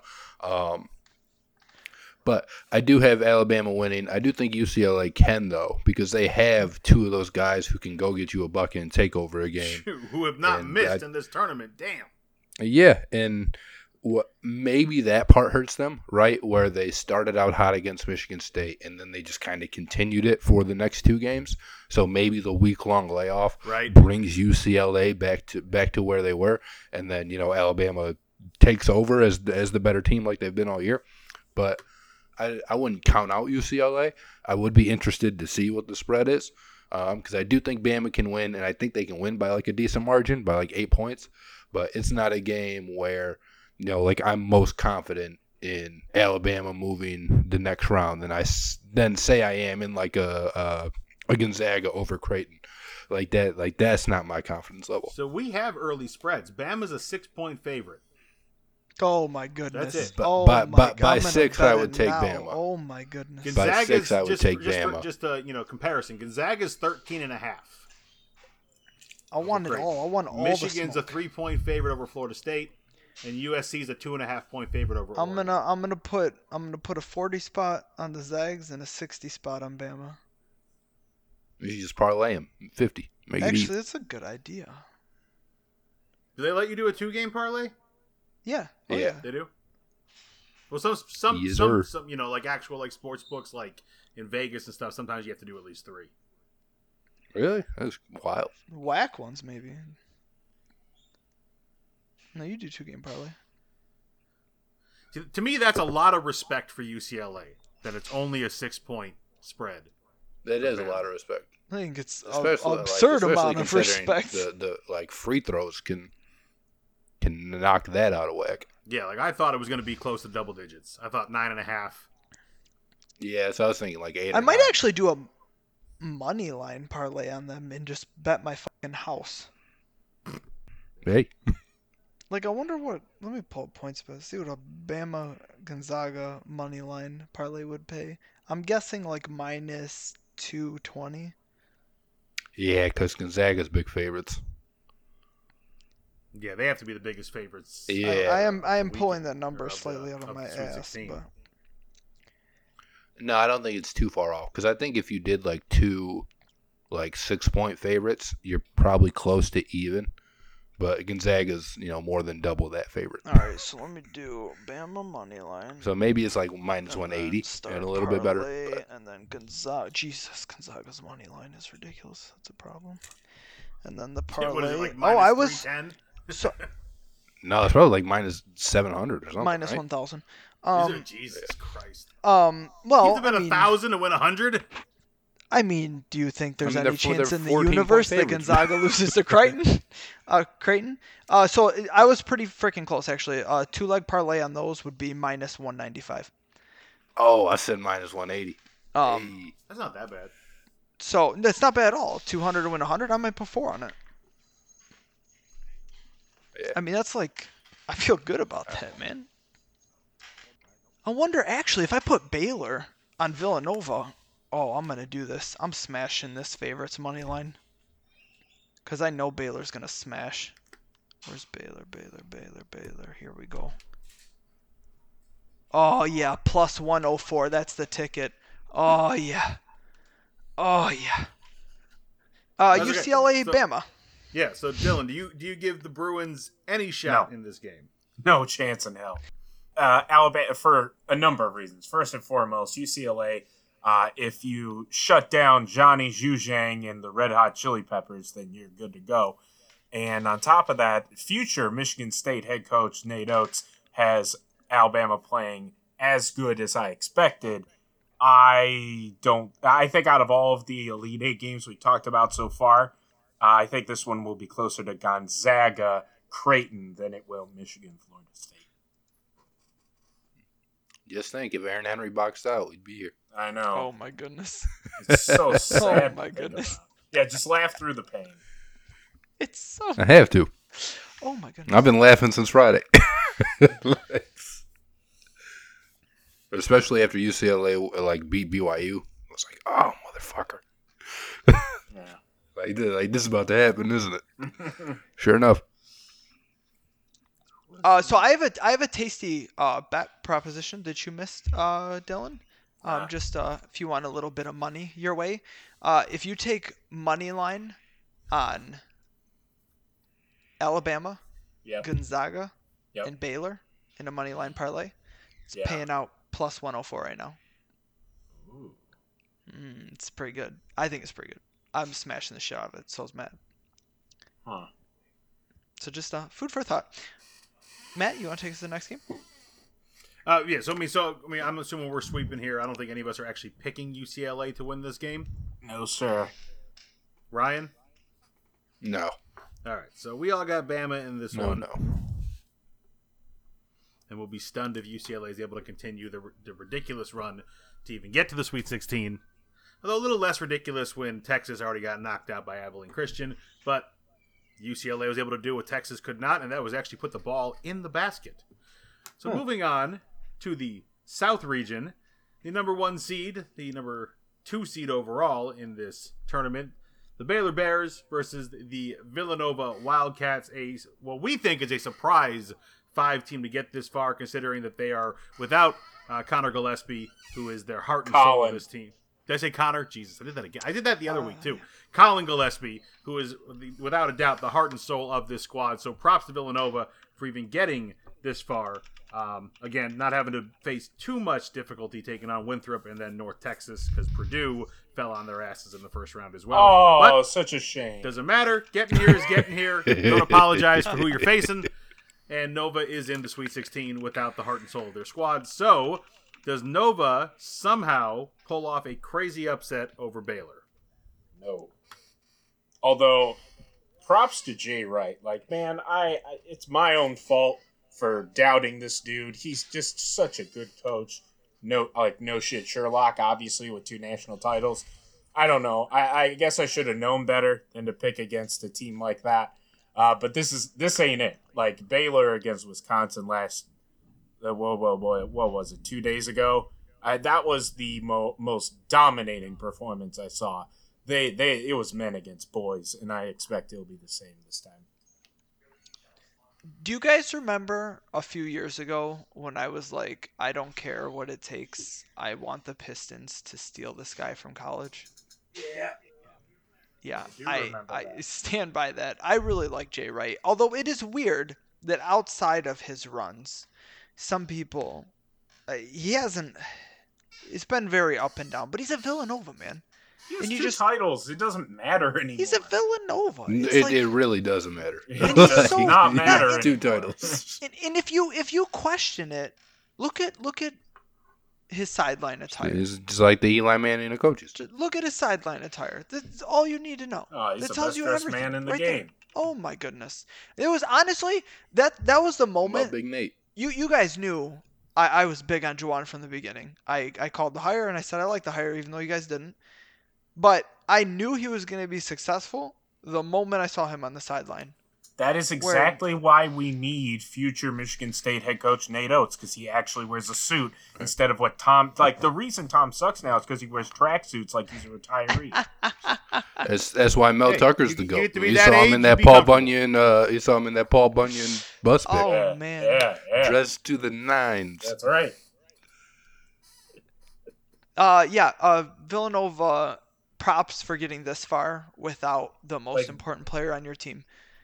The This is run ends exactly this is exactly what you talked about where certain teams have different expectations. Like for Villanova, season one. at this point, right? Like you were dealt a shit hand, Absolutely. and you sure, still for sure. proved that you- that you were going to Sweet 16. Like a loss here is not like is not it- it is a loss, but you know what I mean. It's not a moral loss. Like Uh, I'll say this: this is the bare the bare minimum. once you knew North Texas was the next draw, sure, but because if you're a Villanova fan, even without Gillespie, you should expect to beat Winthrop. And then when Purdue lost, you were like, oh, like easy money. And now you got Baylor, and everything else is icing. And this is just kind of like where where the base was the season one, the base of the season was, excuse me, after North Texas beat Purdue. So better. I mean, question. props to that. Like like we just talked about with LSU. Like it's never easy to win two games, but I think Nova Villanova had an easier time than most. Yeah. Oh, agreed. You're facing off against a 12 squad and then a 13 squad. I'm just Uh, saying lesser teams have done have definitely fallen. So Yeah. So better question: Can Nova lose by single digits? no, no, I'm sorry, no, no way. Um, maybe I think Jay Wright can coach you to a single digit loss, and like be scrappy. In the first half, Um, because because we've still seen, and I think Baylor's way better, and I'm picking Baylor in the game, obviously, but I think we've seen you know like vulnerable Baylor, and I think if you get that the the first game of the Sweet 16 where they might take Villanova a little bit for granted because it's it's obviously a hurt Villanova team. Um, I think a, a coach as good as Jay Wright is good enough to kind of coach around that and make it a little bit of a sweat at the end, um, to where you can only lose by you know like eight or something. Yeah, I think if they lose by single digits, it's because they got they dove on the floor for all the loose balls, the 50-50 balls, all that stuff, and they just had a little bit more heart to keep it that close. Because just I just think they're completely outclassed as far as talent right now with what Baylor has brought to the table and what they're missing uh, with Gillespie and just who's not. Could you around. imagine if this game was played though and Gillespie was uh, like healthy? Oh, that would that would Well, like, I mean- incredible. Like we said, I think on the first cast or last week, like I thought Villanova with him was a nat- like a national Right. championship dark horse. for sure. Yeah, they might have been a three seed. And honestly, like throughout the year, I know you talked about the top three of like Baylor, Michigan, Gonzaga. Like Villanova was that next team in terms of like the betting favorites to to win it all. Like it was kind of Michigan, Gonzaga, Baylor, you know, most of the year, and then right under that was like all right, Villanova was you know the the fourth betting favorite. Right. So they were good enough, and they had the pedigree, obviously, with the coach. The, And Villan- most of those, most of their guys are pretty seasoned. Villanova's issue to me is their defense. I, I don't, especially sustained, especially against a team like Baylor, that every single person on their team shoots the shit out of the ball. Um, I mean, I literally, I think they have five or six players shooting like 38% from deep or something. Just something stupid like that. It could be a hair off on each number, but it, it's ridiculous. Um, Villanova, their defensive metrics aren't great. They're not an abomination. They're not like, oh my goodness, you can't compete at this level, but uh, they're they're Iowa level, their defense, and we've seen how that can be the undoing of your team. And they have an elite offense, but that was with Gillespie. So, I, I- I just good run. It ends here. Um, I don't care if you keep it within single digits because my parlay's money line. That's a spirit. right? A real degenerate attitude. Okay, so we are we are unanimous in this decision that Baylor is moving on. For what it's worth, in the first two rounds, we as a collective group went twenty and three on our unanimous picks. Oh shit! there we go, boys. Wow. So, I mean, I'm sure most of those were one and two seeds, but uh, yeah, you know, Ohio State. We Ohio been, State what, screwed seven us. and one in those Illinois games? screwed. Oh, you know what? You know who screwed us? The Big Ten screwed us. Those are the three games we Mm. lost. Yeah. we lost Yeah. Iowa, I, Trash. I, I bet that's a theme. Iowa losing to Oregon, Ohio State losing to Oral Roberts, and Illinois losing. Uh. Texas wasn't Texas wasn't unanimous. uh, no, I had No. Abilene Christian. Yeah, wow, because good No, job, I- hey. Matt. Matt Matt was all, uh, Matt was on one with all these upsets for real. Actually, while I'm while I'm giving Matt props, um, I wanted to give you props for your intro today. Uh, much better than normal. Well, It was, they didn't say webheads. it was it was a very nice intro, and you know that I'm not a It was, Startled. it was Your- very your funny, biggest and it caught me off guard. not your Yeah, I figured fan Ryan would appreciate the it more than normal anyone. intro.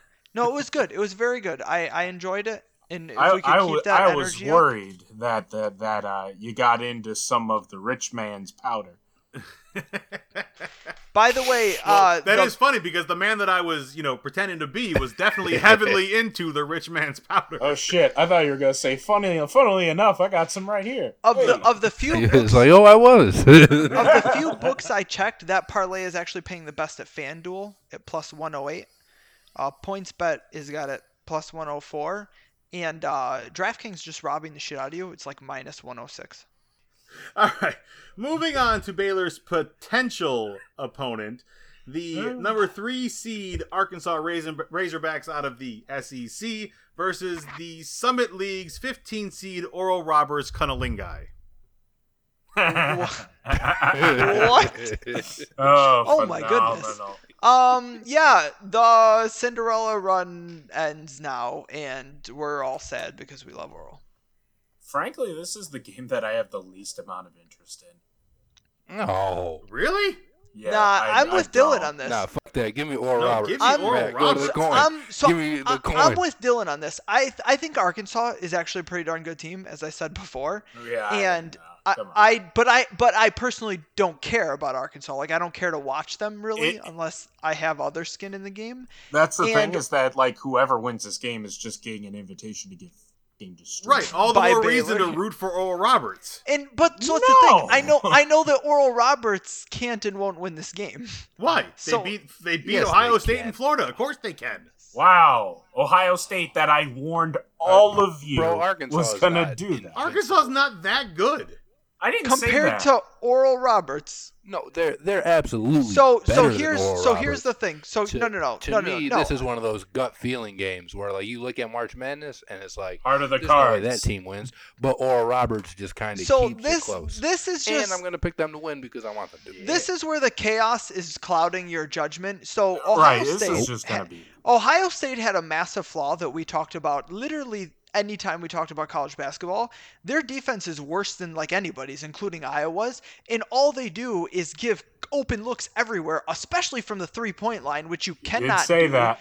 You did And say that's all they do. They just give you all these stupid open looks, and usually their offense overcomes, but it didn't. You have it's that's why defense is so important, so that if something's awry, you can fall back on your defense. Their offense went awry in all the open looks they were given. Or Roberts. or Roberts was converting. Boom, recipe for a loss. Arkansas not that good at defense. Either. Arkansas is a top ten defense, like In what? in adjusted defense. against. Defense. In adjusted defense, all weight that. against their schedule, they have This a top is ten way defense. too much. That th- this game is getting way more analysis than this. He's the one that picked Oral It is not. Roberts. Oral Roberts needs to win. It, it shouldn't need analysis. It should be unanimous. Oral Roberts, congratulations right, on it your Sweet 16 bid is a Eagles win. 15 seed, but The worst it's part over. is The, co- The the, coin's going to agree the with worst us. it's part- over. Go. Oh 100 my No, goodness. hundred percent. Ryan is doing the worst like bad faith gambit ever because like he doesn't really think Oral Roberts is gonna win, Bet. but he says so Bet. that so that way in the small multiverse chance they do, he could just go wild on It's us. because I have faith, Dylan. I took my 12 years of Catholic Oh. Seriously. Unlike you, Oh my god. I believe in faith. I, I can't breathe. I mean, I'll, I'll tell you what. Oral oh. Roberts is. And if God no-go. doesn't love oral, he wouldn't have let a virgin conceive our Savior. That was pretty good. That was pretty good. AJ, where's that picture that I love so much? That's AJ listening. Oh, the with the now. looking up in Yeah, disgust. no, the oh, dude it's so good. Oh, crowd. Oh, it's so good. He's so mad. It's gonna be the picture for the podcast this week. Oh my goodness! You can you can you it, 'cause I save don't know us from can you save us about. from the The, madness, cartoon, Matt? the, the Deliver us. cartoon. Oh the no, ball- Deliver oh, us no, from I'm the evil. adding. No, I'm Deliver us from evil, no, God! I am, Oh my I am God. throwing us right into Yes. Sodom and Gomorrah here, and we are absolutely Yes. out of the coin app. I was about to say, Roberts Paul- here. These guys have been used to playing very tight games. They've won their last four games by three, two, two, and two, or three, three, three, and two. Excuse me. I can do math. I swear to God. Uh, so Battle you know, tested. they are battle tested on a seven-game winning streak, and they are going to keep it going against an overrated Arkansas Jesus Razorback that Lord. lost to what you consider a bad LSU team, Paul, 78-71. The last time they went up and had a loss. So this team I can really be want beaten y'all to by bet not money on good this. teams. That You know who coached at Arkansas? John L. Smith. Dude, what? good what for is wrong? So what does AJ, that matter? oh my goodness. What do you mean? What does that matter? They clearly don't have good judgment, just like they don't have good basketball players. Oh my goodness. Uh, the, the only thing I can remember from Arkansas is Bobby Petrino's broke ass neck in, the, in the press conference. Where he's just sitting there. He's, I his, can't. his, his prostitutes like And spread and all you're over the trust road. this school in an Listen. athletic competition? I I I No. have I have sent I've Nolan sent picture Richardson ain't proof. running through that door to bring you guys I've- 84 I've feet sent- of hell and another title. I've sent Arkansas going picture proof. I've sent picture proof. I Not will let way, you because Roberts is going AJ down. would probably join your nonsense. I, I will allow Oral Roberts to slide through if you count his Why Michigan did you pick. say it like No. like fucking lapis? Because I knew it was Oral big. rabbits. or or Robbins. Oh, I, I was Oral I was choking I was choking on my words a little bit. All right, so that so heads is Arkansas, tails is Oral Roberts. We go to the Oh, coin. God. First flip is Tails heads. One for oh, Arkansas. Oh, come Second on. flip is up. It's a sweep. Arkansas getting Oh. the ah. victory. Let's go. Oh, this Boo. bitch ass coin. I don't I'm still upset because It got to this State. point. You know, like you know, like Bitcoin. We got Bitcoin. Doge That was good. That was real good. That was good. All right, I and we like move on to the Midwest region Ah, here we where go. we have the Yeah. highest ranking seeds combined. Number Yeah. eight, Twenty. Loyola Chicago, and That's right. in Dylan's words, the worst team to make the dance. Number 12, the Beavers of or- Oregon State. I do appreciate going from Oral Roberts to the Beavers, I must say. I know. If we can't vote for Oral, can we at least vote for Beaver? I, I gotta, I gotta tell you, No. Oregon State is biting my dick after I just said that they suck so bad. Oh, that was bad. That's All a bad so- take. Loyola Chicago has proven to be pretty damn good. They manhandled Man, you Illinois. don't say. Really didn't have much of an issue with the Illini in the battle for Chicago. Uh, they proved their mettle. And uh, Hold Oregon on, wait a minute.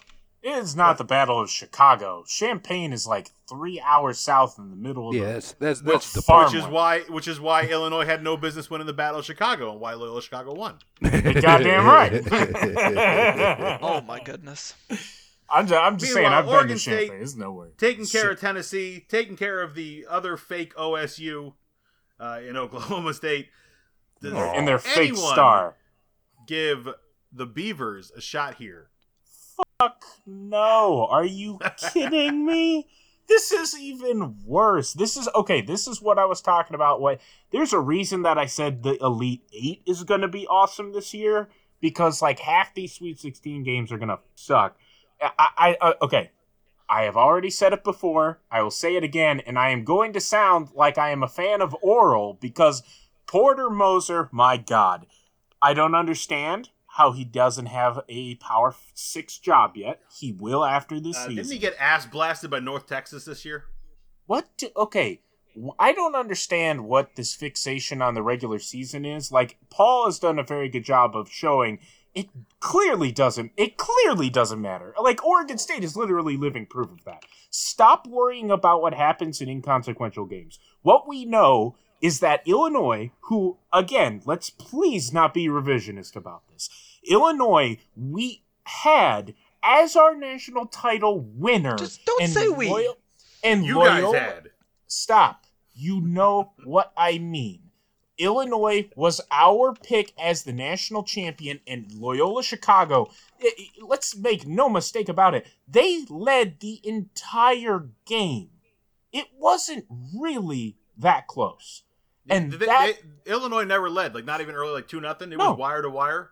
It, I, it, I, if I am not mistaken, it was a wire to wire game, and if not, That's it crazy. was it was again one of those like, yeah, they led with 15 minutes left, and then from there, that's what I'm saying. Like, you, we can't be revisionist about the fact that Loyola Chicago, outside of Baylor's win against Wisconsin, was the most impressive win, and it was against a team everyone thought was amazing. By the way, question: Where is Ayo Dosunmu? I don't know where he is. I'm concerned he's been kidnapped because he sure as shit wasn't in that game.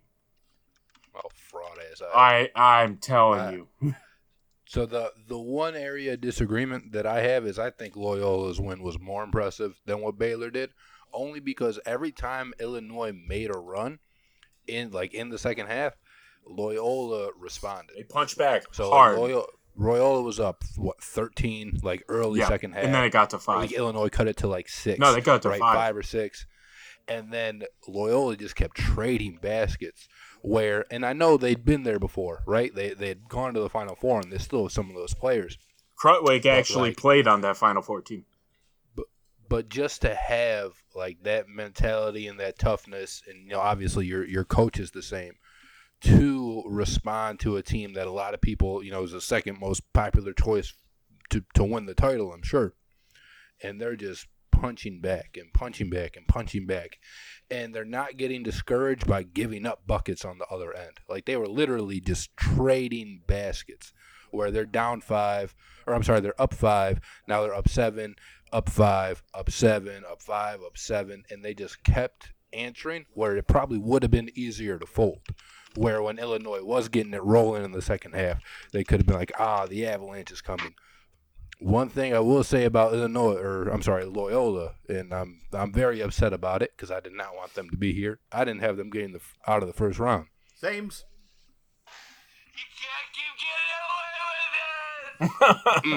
Why why are you so They- they mad can't. at this team? But they do. Because Sister Jean should not be in a COVID environment. Right, yeah, he does- yeah, he- he's rooting she for should be Sister locked Jean's away. She has the vaccine. She's good. It doesn't work when you're over 100. That's not. That's not. That, I mean, that's just not. That's not a message to send to the public. that is a message to send to the public. If you're over 100, stay home. All right. Look. So clearly, Dylan is not taking Oregon State to pull the upset. Paul, I don't think you're taking Oregon State to pull the upset. No, absolutely not. Okay. I, mean, Ryan, I, don't- I don't even have anything to add to this game. No, I'm taking Loyola reluctantly. right. Reluctantly. After all that, God, After I, all that, 'cause want like I said, I, I don't really like them so as a team, but what they did against Illinois was so impressive. I don't I understand how you don't like them as a team, though. Like they are literally the perfect embodiment of what works with college basketball. They just are. They're literally the living personification of it. All right. As much as I want to back the pack on this one, uh, I do see Oregon State's run ending here against Loyola. Just everything that they bring to the table. They are a well-built team uh, and are able to withstand anything that you throw against them. Showed that against Illinois, and I don't think Oregon State, unless they just get stupid hot from three, which they have shown to do. I think their run ends and the Beavers are going home. Very successful run to the Sweet 16 for a team that was supposed to be picked Very impressive, last sure. in the Pac-12 this year and went on to win the Pac-12 tournament and make their way into a dance, a place that a lot of us thought they had no business being in the first place. So Loyola moving on to the Elite Eight. Their opponent is going to be the winner of the ACC or the AAC. We got the Syracuse Orange and the Houston, the Houston, Houston, Houston Cougars. Houston burned me eh, because I said that they were the best team that nobody knew about. And They played team- like it. I oh, I'm aware they shouldn't have won their last game. Rutgers, uh, Rutgers' coach should be. Fine. Rutgers continuing the Big Ten streak this year of just choking at the end. But but, oh, but it stop wasn't. it. They had a way better tournament than they had any business having. You Uh, stop it. They literally lost that game. They took the foot off the pedal. It was malfeasance what their coach did because Rutgers should be in the spot, and that's why I'm hesitant. I still am going to take Houston, but it is the most tepid of takes. I can't. I can't. I got them orange all I- day. Mhm. Buddy Boeheim. Gimme, gimme, gimme. I'm a bucket, baby. Let's do it. Yeah, I mean Syracuse time and time again, they prove even when they're underseeded, their style of game works in the tournament. These teams aren't used to playing this type of zone. Syracuse has two really good scores, and they have a coach who's been playing this deep in March a a hundred times in his career. So all of that is pointing me towards Syracuse. I, I I don't understand this. Um, Dylan, stop stop being worried. You were right about Houston. Houston is very very very good. In one subpar game that they still won. Like, let's not forget that they're here because they, They won it. As shouldn't much as you say have. Rutgers lost it, they escaped. And sometimes that's all you need. It's survive and advance, right? They've lost three games all season. They've looked good doing it. They play very balanced offense and defense. They're a very, very good basketball team. Everyone wants to poo poo on the Big Ten, but yes, some of the Big Ten teams actually performed well over the weekend, including Rutgers and Houston. Almost went home because of that, but they didn't. They're here, and they are a much, much better team than the team they're going up against. Well, I guess we go into the coin then, because we For the got a fourth 2-2 time. split on this one. Why? Why? We need AJ is what we need. Well, AJ ain't here, so what you get is Bitcoin. Deal with it. All right. All right. so Houston Syracuse is two better the ones. heads. Better than Rutgers. Syracuse is the tails. First flip, heads, one for Houston. Second No. flip, tails, one for Cuse. Last flip, Yeah. it's tails. Syracuse Yeah. moving on I to the right. Elite Eight. I like it. And Paul, you're gonna They like got it it too. right. And be really happy that we did this afterwards. I know. Dylan and Paul dissenters You we have this the one. most junk Elite Eight matchup ever, dude. Who are you talking about? Cuse and Loyola? Sign me up for that. No. Oh, all day. Oh my goodness, Loyola Houston It'd would be be a better phenomenal than game. Houston Houston. Loyola, Houston, Loyola Loyola. Houston would be a phenomenal game. All right. It will not. We definitely did this out of order because before we took it all the way to the final four, and I definitely messed this up this time. But oh well, we going back to the West. You did it the right way this time. Gonzaga USC for the right to go to the final four. Huh. as much as I would love for USC, and I think they will have, they will be giving Gonzaga fits because they do have a lot of size and they do play some sound defense. I think Gonzaga is just going to have too much talent in this one, and I do think the Zags move on. They are my pick to win the national championship. Anyway, spoiler alert. Uh, I do think the Zags are going to be a little bit too much for USC in this one. I think it'll be a good game though, uh, all West battle. But I think the Zags just too much for SC in this one to move on to the final four. Uh, I, I this is where this is what I was saying. Either USC or Oregon against uh, Gonzaga. This is where the Elite Eight is just going to shine. I, I think all these games are going to be five point spreads or less, and I think all games will finish that way as well. Uh, I think Gonzaga will be the most challenge they have so far, but it still won't be enough. Uh, I wish I shared your optimism in the closeness. I think this is another double-digit Gonzaga win. They they have looked really good, and I didn't even have USC getting to this point. So if if it does end up being USC over Oregon, and I would have Oregon suffering the same fate, I think Gonzaga wins this game and moves on um, pretty easily. So I, I mean, I have Gonzaga, obviously, but I, I do think this game could be really interesting. Uh, the way they match up with Mobley, um, I, I can see Gonzaga just overwhelming USC, but I can also see them having some big matchup issues and struggling in this game. Um, I, I so don't the think two outcomes possible. Very I bold. no, I, I see Gonzaga winning either way. Just to be clear. All right, so we got a sweep for Gonzaga. Now, who do they face? Alabama or Florida State or Michigan? I mean, this is garbage that this is the matchup you have, but Alabama, I think, will roll Florida State. You think I- they're going to beat Michigan too. That's true. But so either I way, didn't you get have to say that. Alabama taking it. So So it doesn't change Uh, your answer at least. It, it, it- well, again, it's going to be Michigan who plays against Alabama in this ca- in this case, which I think that game is going to be straight fire, like incredible. Uh, if it's Florida State, though, not nearly as much, but for sake of consistency, I'll say it's close. But uh, future Michigan State head coach Nate Oats gets to a Final Four. Well, in my personal bracket, I have Florida State moving on to the Final Four. You like are I said high before, I as a think this- kite. generally, yes, I have cut back though. Um, I think this is what I've talked about with Florida State, you know, year in and year out, you know, getting there, getting there, getting there, getting there, and not quite getting there. I think this is the year they do get there. I think they make the Final Four, uh, and, you know, it's a damn good year for Leonard Hamilton and crew. Uh, I think the. Seminoles do get by Bama.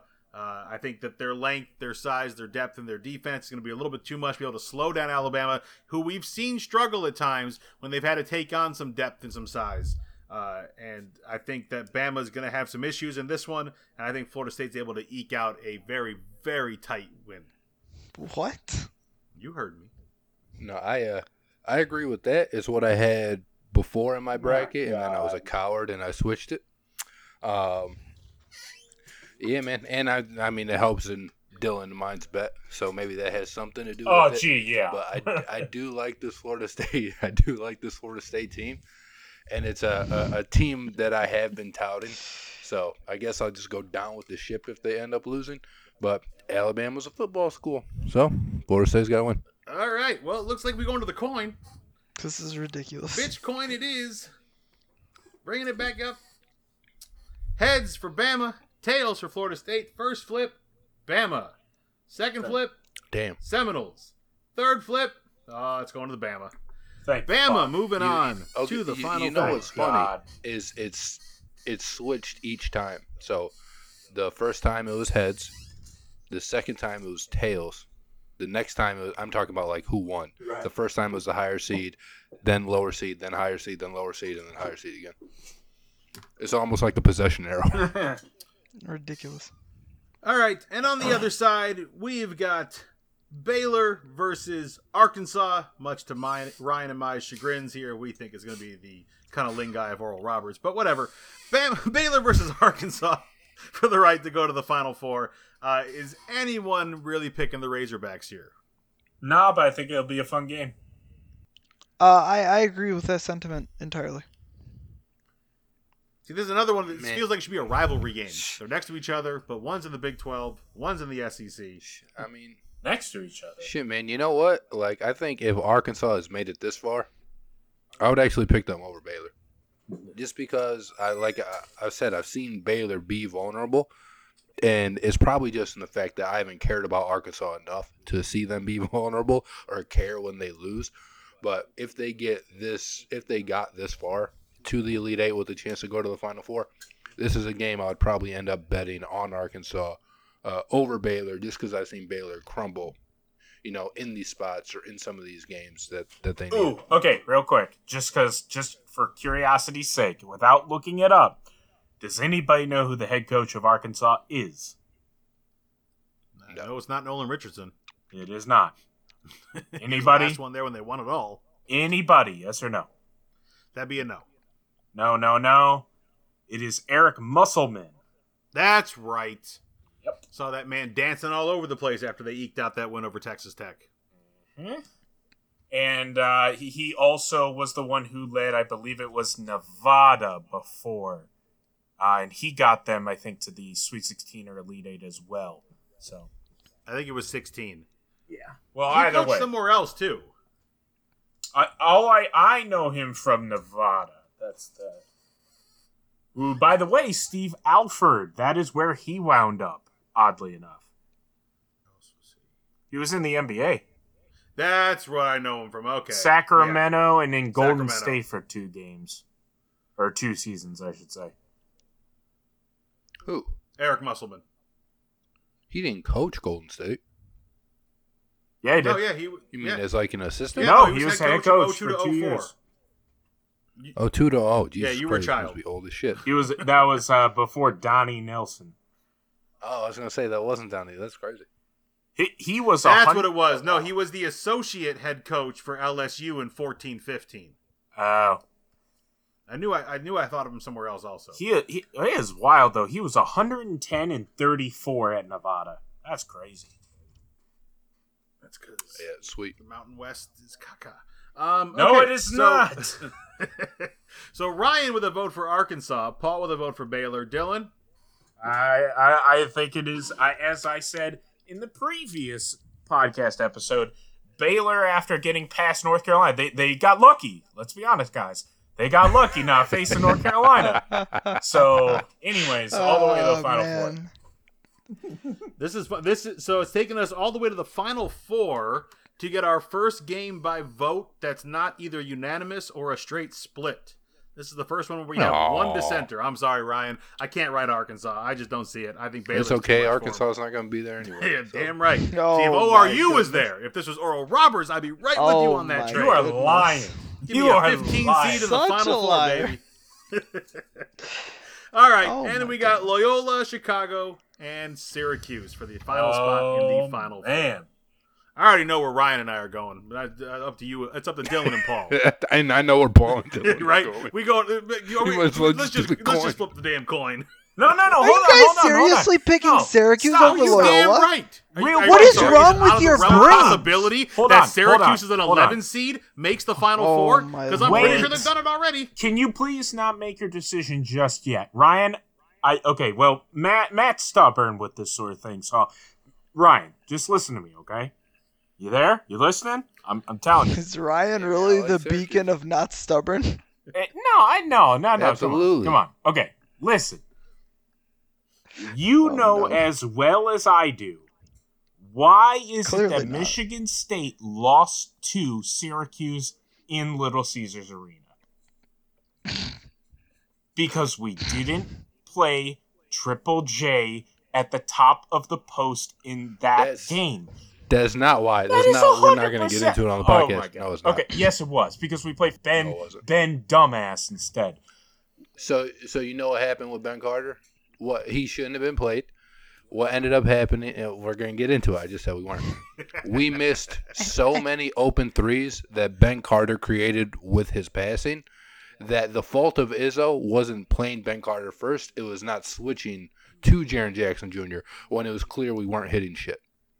Either way, That's if we hit those threes like we had hit all season long, no competition. We would have blown the fuck out of Syracuse, but we didn't, and they were all open, and we just missed those shots. that and then you should have adjusted, and they didn't. that, that's actually a, a pretty fair take. It also didn't help that y- you look like you had never seen zone defense played mm. in organized Okay, basketball. well, no, we we played it perfect. Like Ben Carter passed to the open shooters, We they did couldn't make shots. it, and then. And then when Ben Carter had the few opportunities he had to shoot, he did not take them because he was scared. fine, fine, So when fine. you're no, missing those shots, either way, that's when you put Jaren Jackson Jr. in and you say just t- out talent all of them. this is why. so what, what? Did not do. What you are that's why we what you are saying still holds true to my point, though. Either whether you believe my personal opinion on it or yours, either way, Cameron Krutwig is going to be the answer to that. Because let's put let's put it this way, devil's advocate here, right? Let's say that Loyola Chicago doesn't hit their threes, right? Who's going to be the person who is going to be most able out of this tournament to take advantage of that? Maybe the All American who destroyed Illinois on his own against Kofi Cockburn in the exact same way at the top of the key. He passes like Joker. He has an offensive game plan that is brilliant, honestly. If there was anyone who is going to break through that Syracuse zone, it is going to be a guy like that.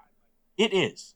But drive driving isn't the way to break through the zone. And if you're I not didn't hitting say your dri- I didn't threes, say driving. But again, if but like you said, so if you're not hitting your threes, how, how are you going to be effective against that I- zone? exactly how And if you you're- and if you're passing, exactly it's how you, but usually to exactly open how threes. you had said because if we if we had played triple J in there when we're not making our threes, he's going to make the zone collapse on itself more. Krutwig's going to do that on his own already, and he's an excellent passer, much better than Ben Carter.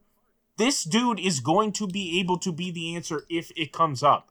I know that, like, like Can, wi- can we can we talk about the fact that I don't care if they're playing zone man or bringing out a goddamn chainsaw and chasing opposing players with it? Syracuse's defense has been awful this year. Uh, out of all the remaining teams, we'll, we'll not count Oral Roberts since they're the goddamn 128th team left in the country. Yeah, West uh, Virginia they did have- score seventy-two. They have the worst defense in the entire field. And what does Loyola Chicago have? The exact opposite. If you think Buddy Boeheim's going to be able to pull his bullshit against Loyola Chicago, you, I'm sorry, you got another thing. coming. Not bullshit. Shoot, Loyola shoot, shoot, Chicago shoot. has arguably the best defense in the entire country. Right, right. So, Boeheim so and Dolezaj, Illinois, Maybe that's all you need. so It's, Illinois wasn't Syracuse able doesn't to have a get prayer in this game. Syracuse doesn't have a can't. prayer in this game.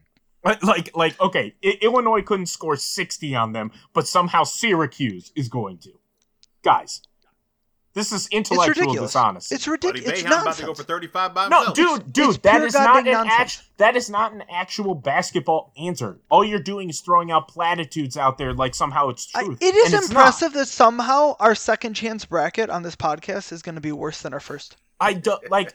I, well, no, I'm giving you actual basketball reasons. In in your They don't answer is care. Buddy Boeheim scores 35. Like that, but Dylan, that's they Give us care. actual basketball reasons for North Carolina over Wisconsin too. What happened there? Hold, so I- not oh, like so I'm so hold on. So I'm like wrong. this. So I'm wrong one time, and therefore that invalidates everything. no, everything but else. it, it should like tell everybody that none of us know shit. Because look at how fucking terrible all of our brackets are. So to sit here and jump up on some high horse about, oh, I'm giving all these simple reasons, like we gave reasons for all these fucking games that we lost.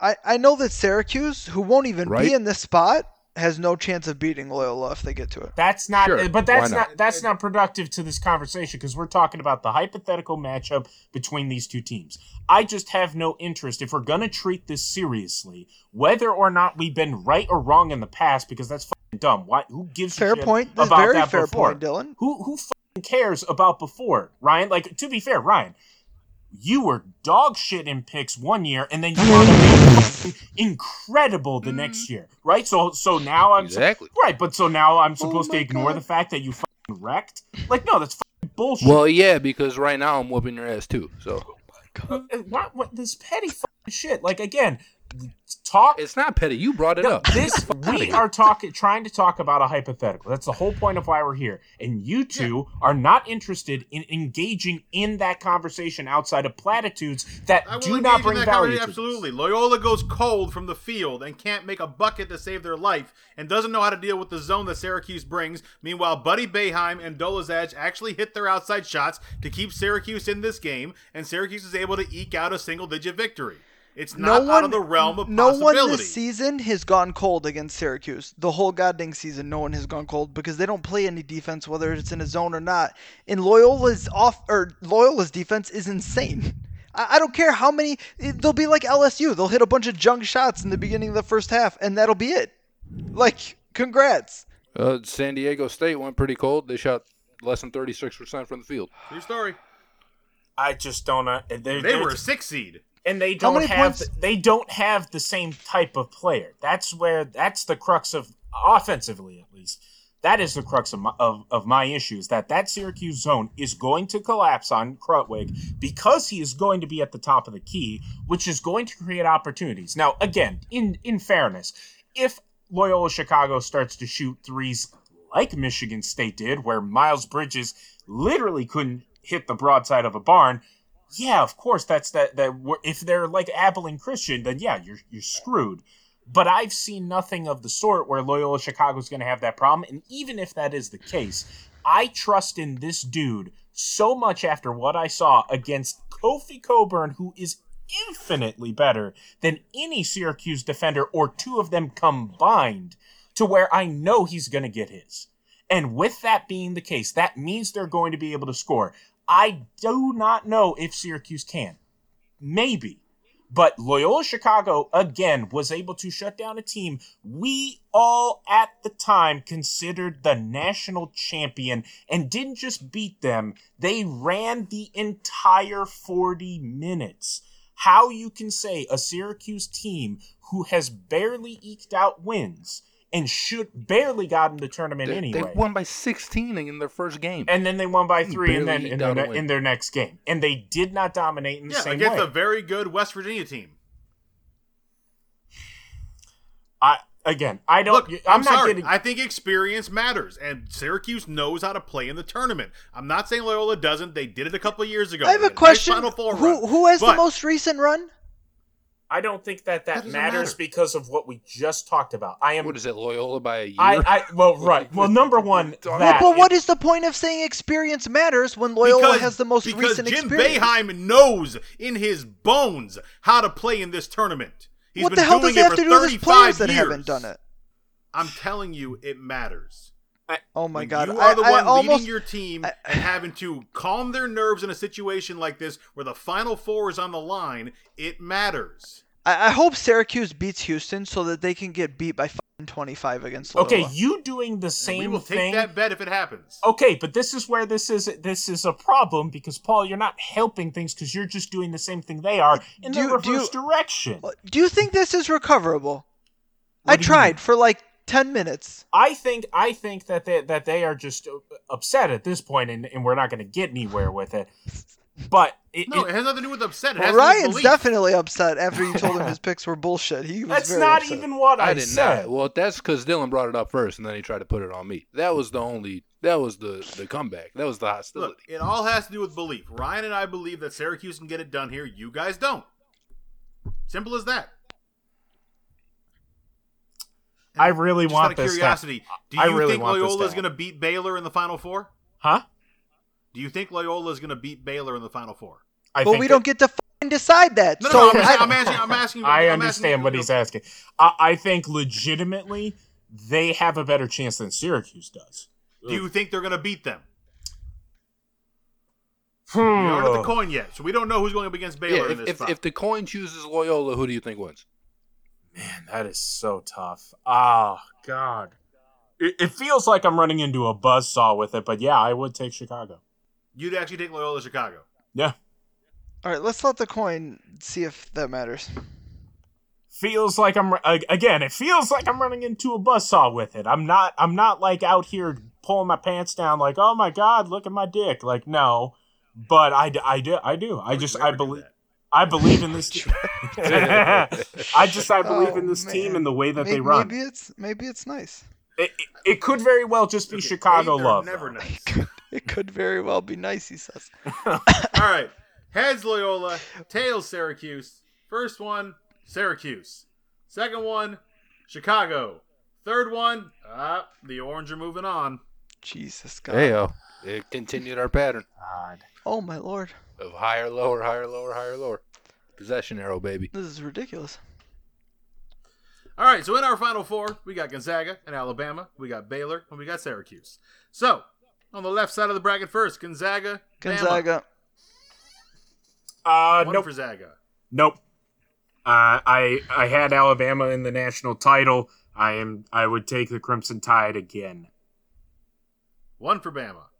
As as did I, but I would not take the Crimson Tide again. Give me uh, give me Gonzaga. They just look too good, all over the place, even in a way, you know, kind of more so and better than I thought they were in the regular season. I did not know uh, Timme was was this fucking dominant. Right.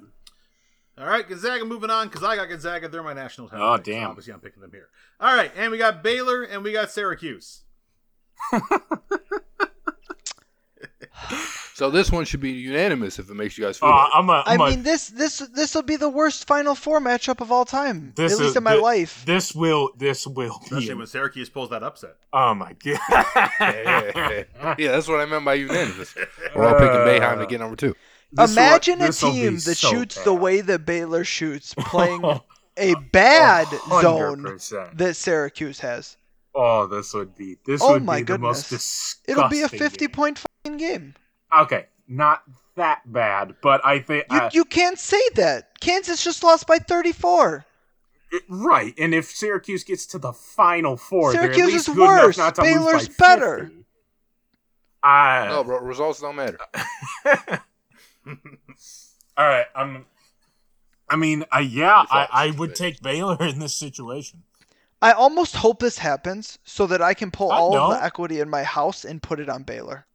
All right, we got two for Baylor. to, to get that minus twelve hundred right. No, no, I, I, I, yeah, well, yeah, whatever the spread is. I don't give a shit. I mean, the spread no, wouldn't be no, more he's than gonna 20. put on money line like a coward. This the spread would probably be like 12 and a half, and Baylor's going to win by three times that. oh no way. No, no, this spread would no, be it- fucking like no, it'd be yeah, it'd be like 16 and a half at least. I, I don't. Final four games just aren't a like that. one versus an eleven. But they'll throw it out. It's the final four. That's just how it is. They'll be And- like, "Oh, okay, Syracuse okay. was underseeded." You know what? I hope that happens so that way I could get a free house. Like, Literally, that's what I'm saying. no way. If it if that shit is under 15, I'm like, oh, all right. no, Baylor in the most boring bracket pick championship of all time, where you have the top two seeds facing each other. But no, Bay- Bay- Baylor would beat Syracuse, All right, we and got it would be unanimous pick it, for would- it would be pretty handily. So we got Baylor and Gonzaga in the national championship game. Y'all know where I'm going. Do we? Who's coming with me? Who's coming? Yeah, he man? said Gonzaga was Who's his title coming pick. with me? um, like twice. well, already. Baylor's my title pick, and this actually is my legit final, and only because of aforementioned Michigan injuries. I'm, I'm not Um, gonna lie, this game would be bitching. I got I got a seven. It seven. was supposed to happen. I got a 79 ca- 76. got canceled. Uh, Baylor's. I just think Baylor's better. I really do. I, I think Baylor's that good. This absolutely, to me, reeks of 2017 UNC Gonzaga all over again, except Gonzaga plays the role of UNC this time. I think it would it would be Oh. an incredible game, but I think Gonzaga is just they're they're just that they're just that much better. That gap is there to me. So if they played the role of UNC, Villanova. No, I I said No, no, he's Oh, UNC Gonzaga. Gonzaga. Yeah. I th- I'm sorry.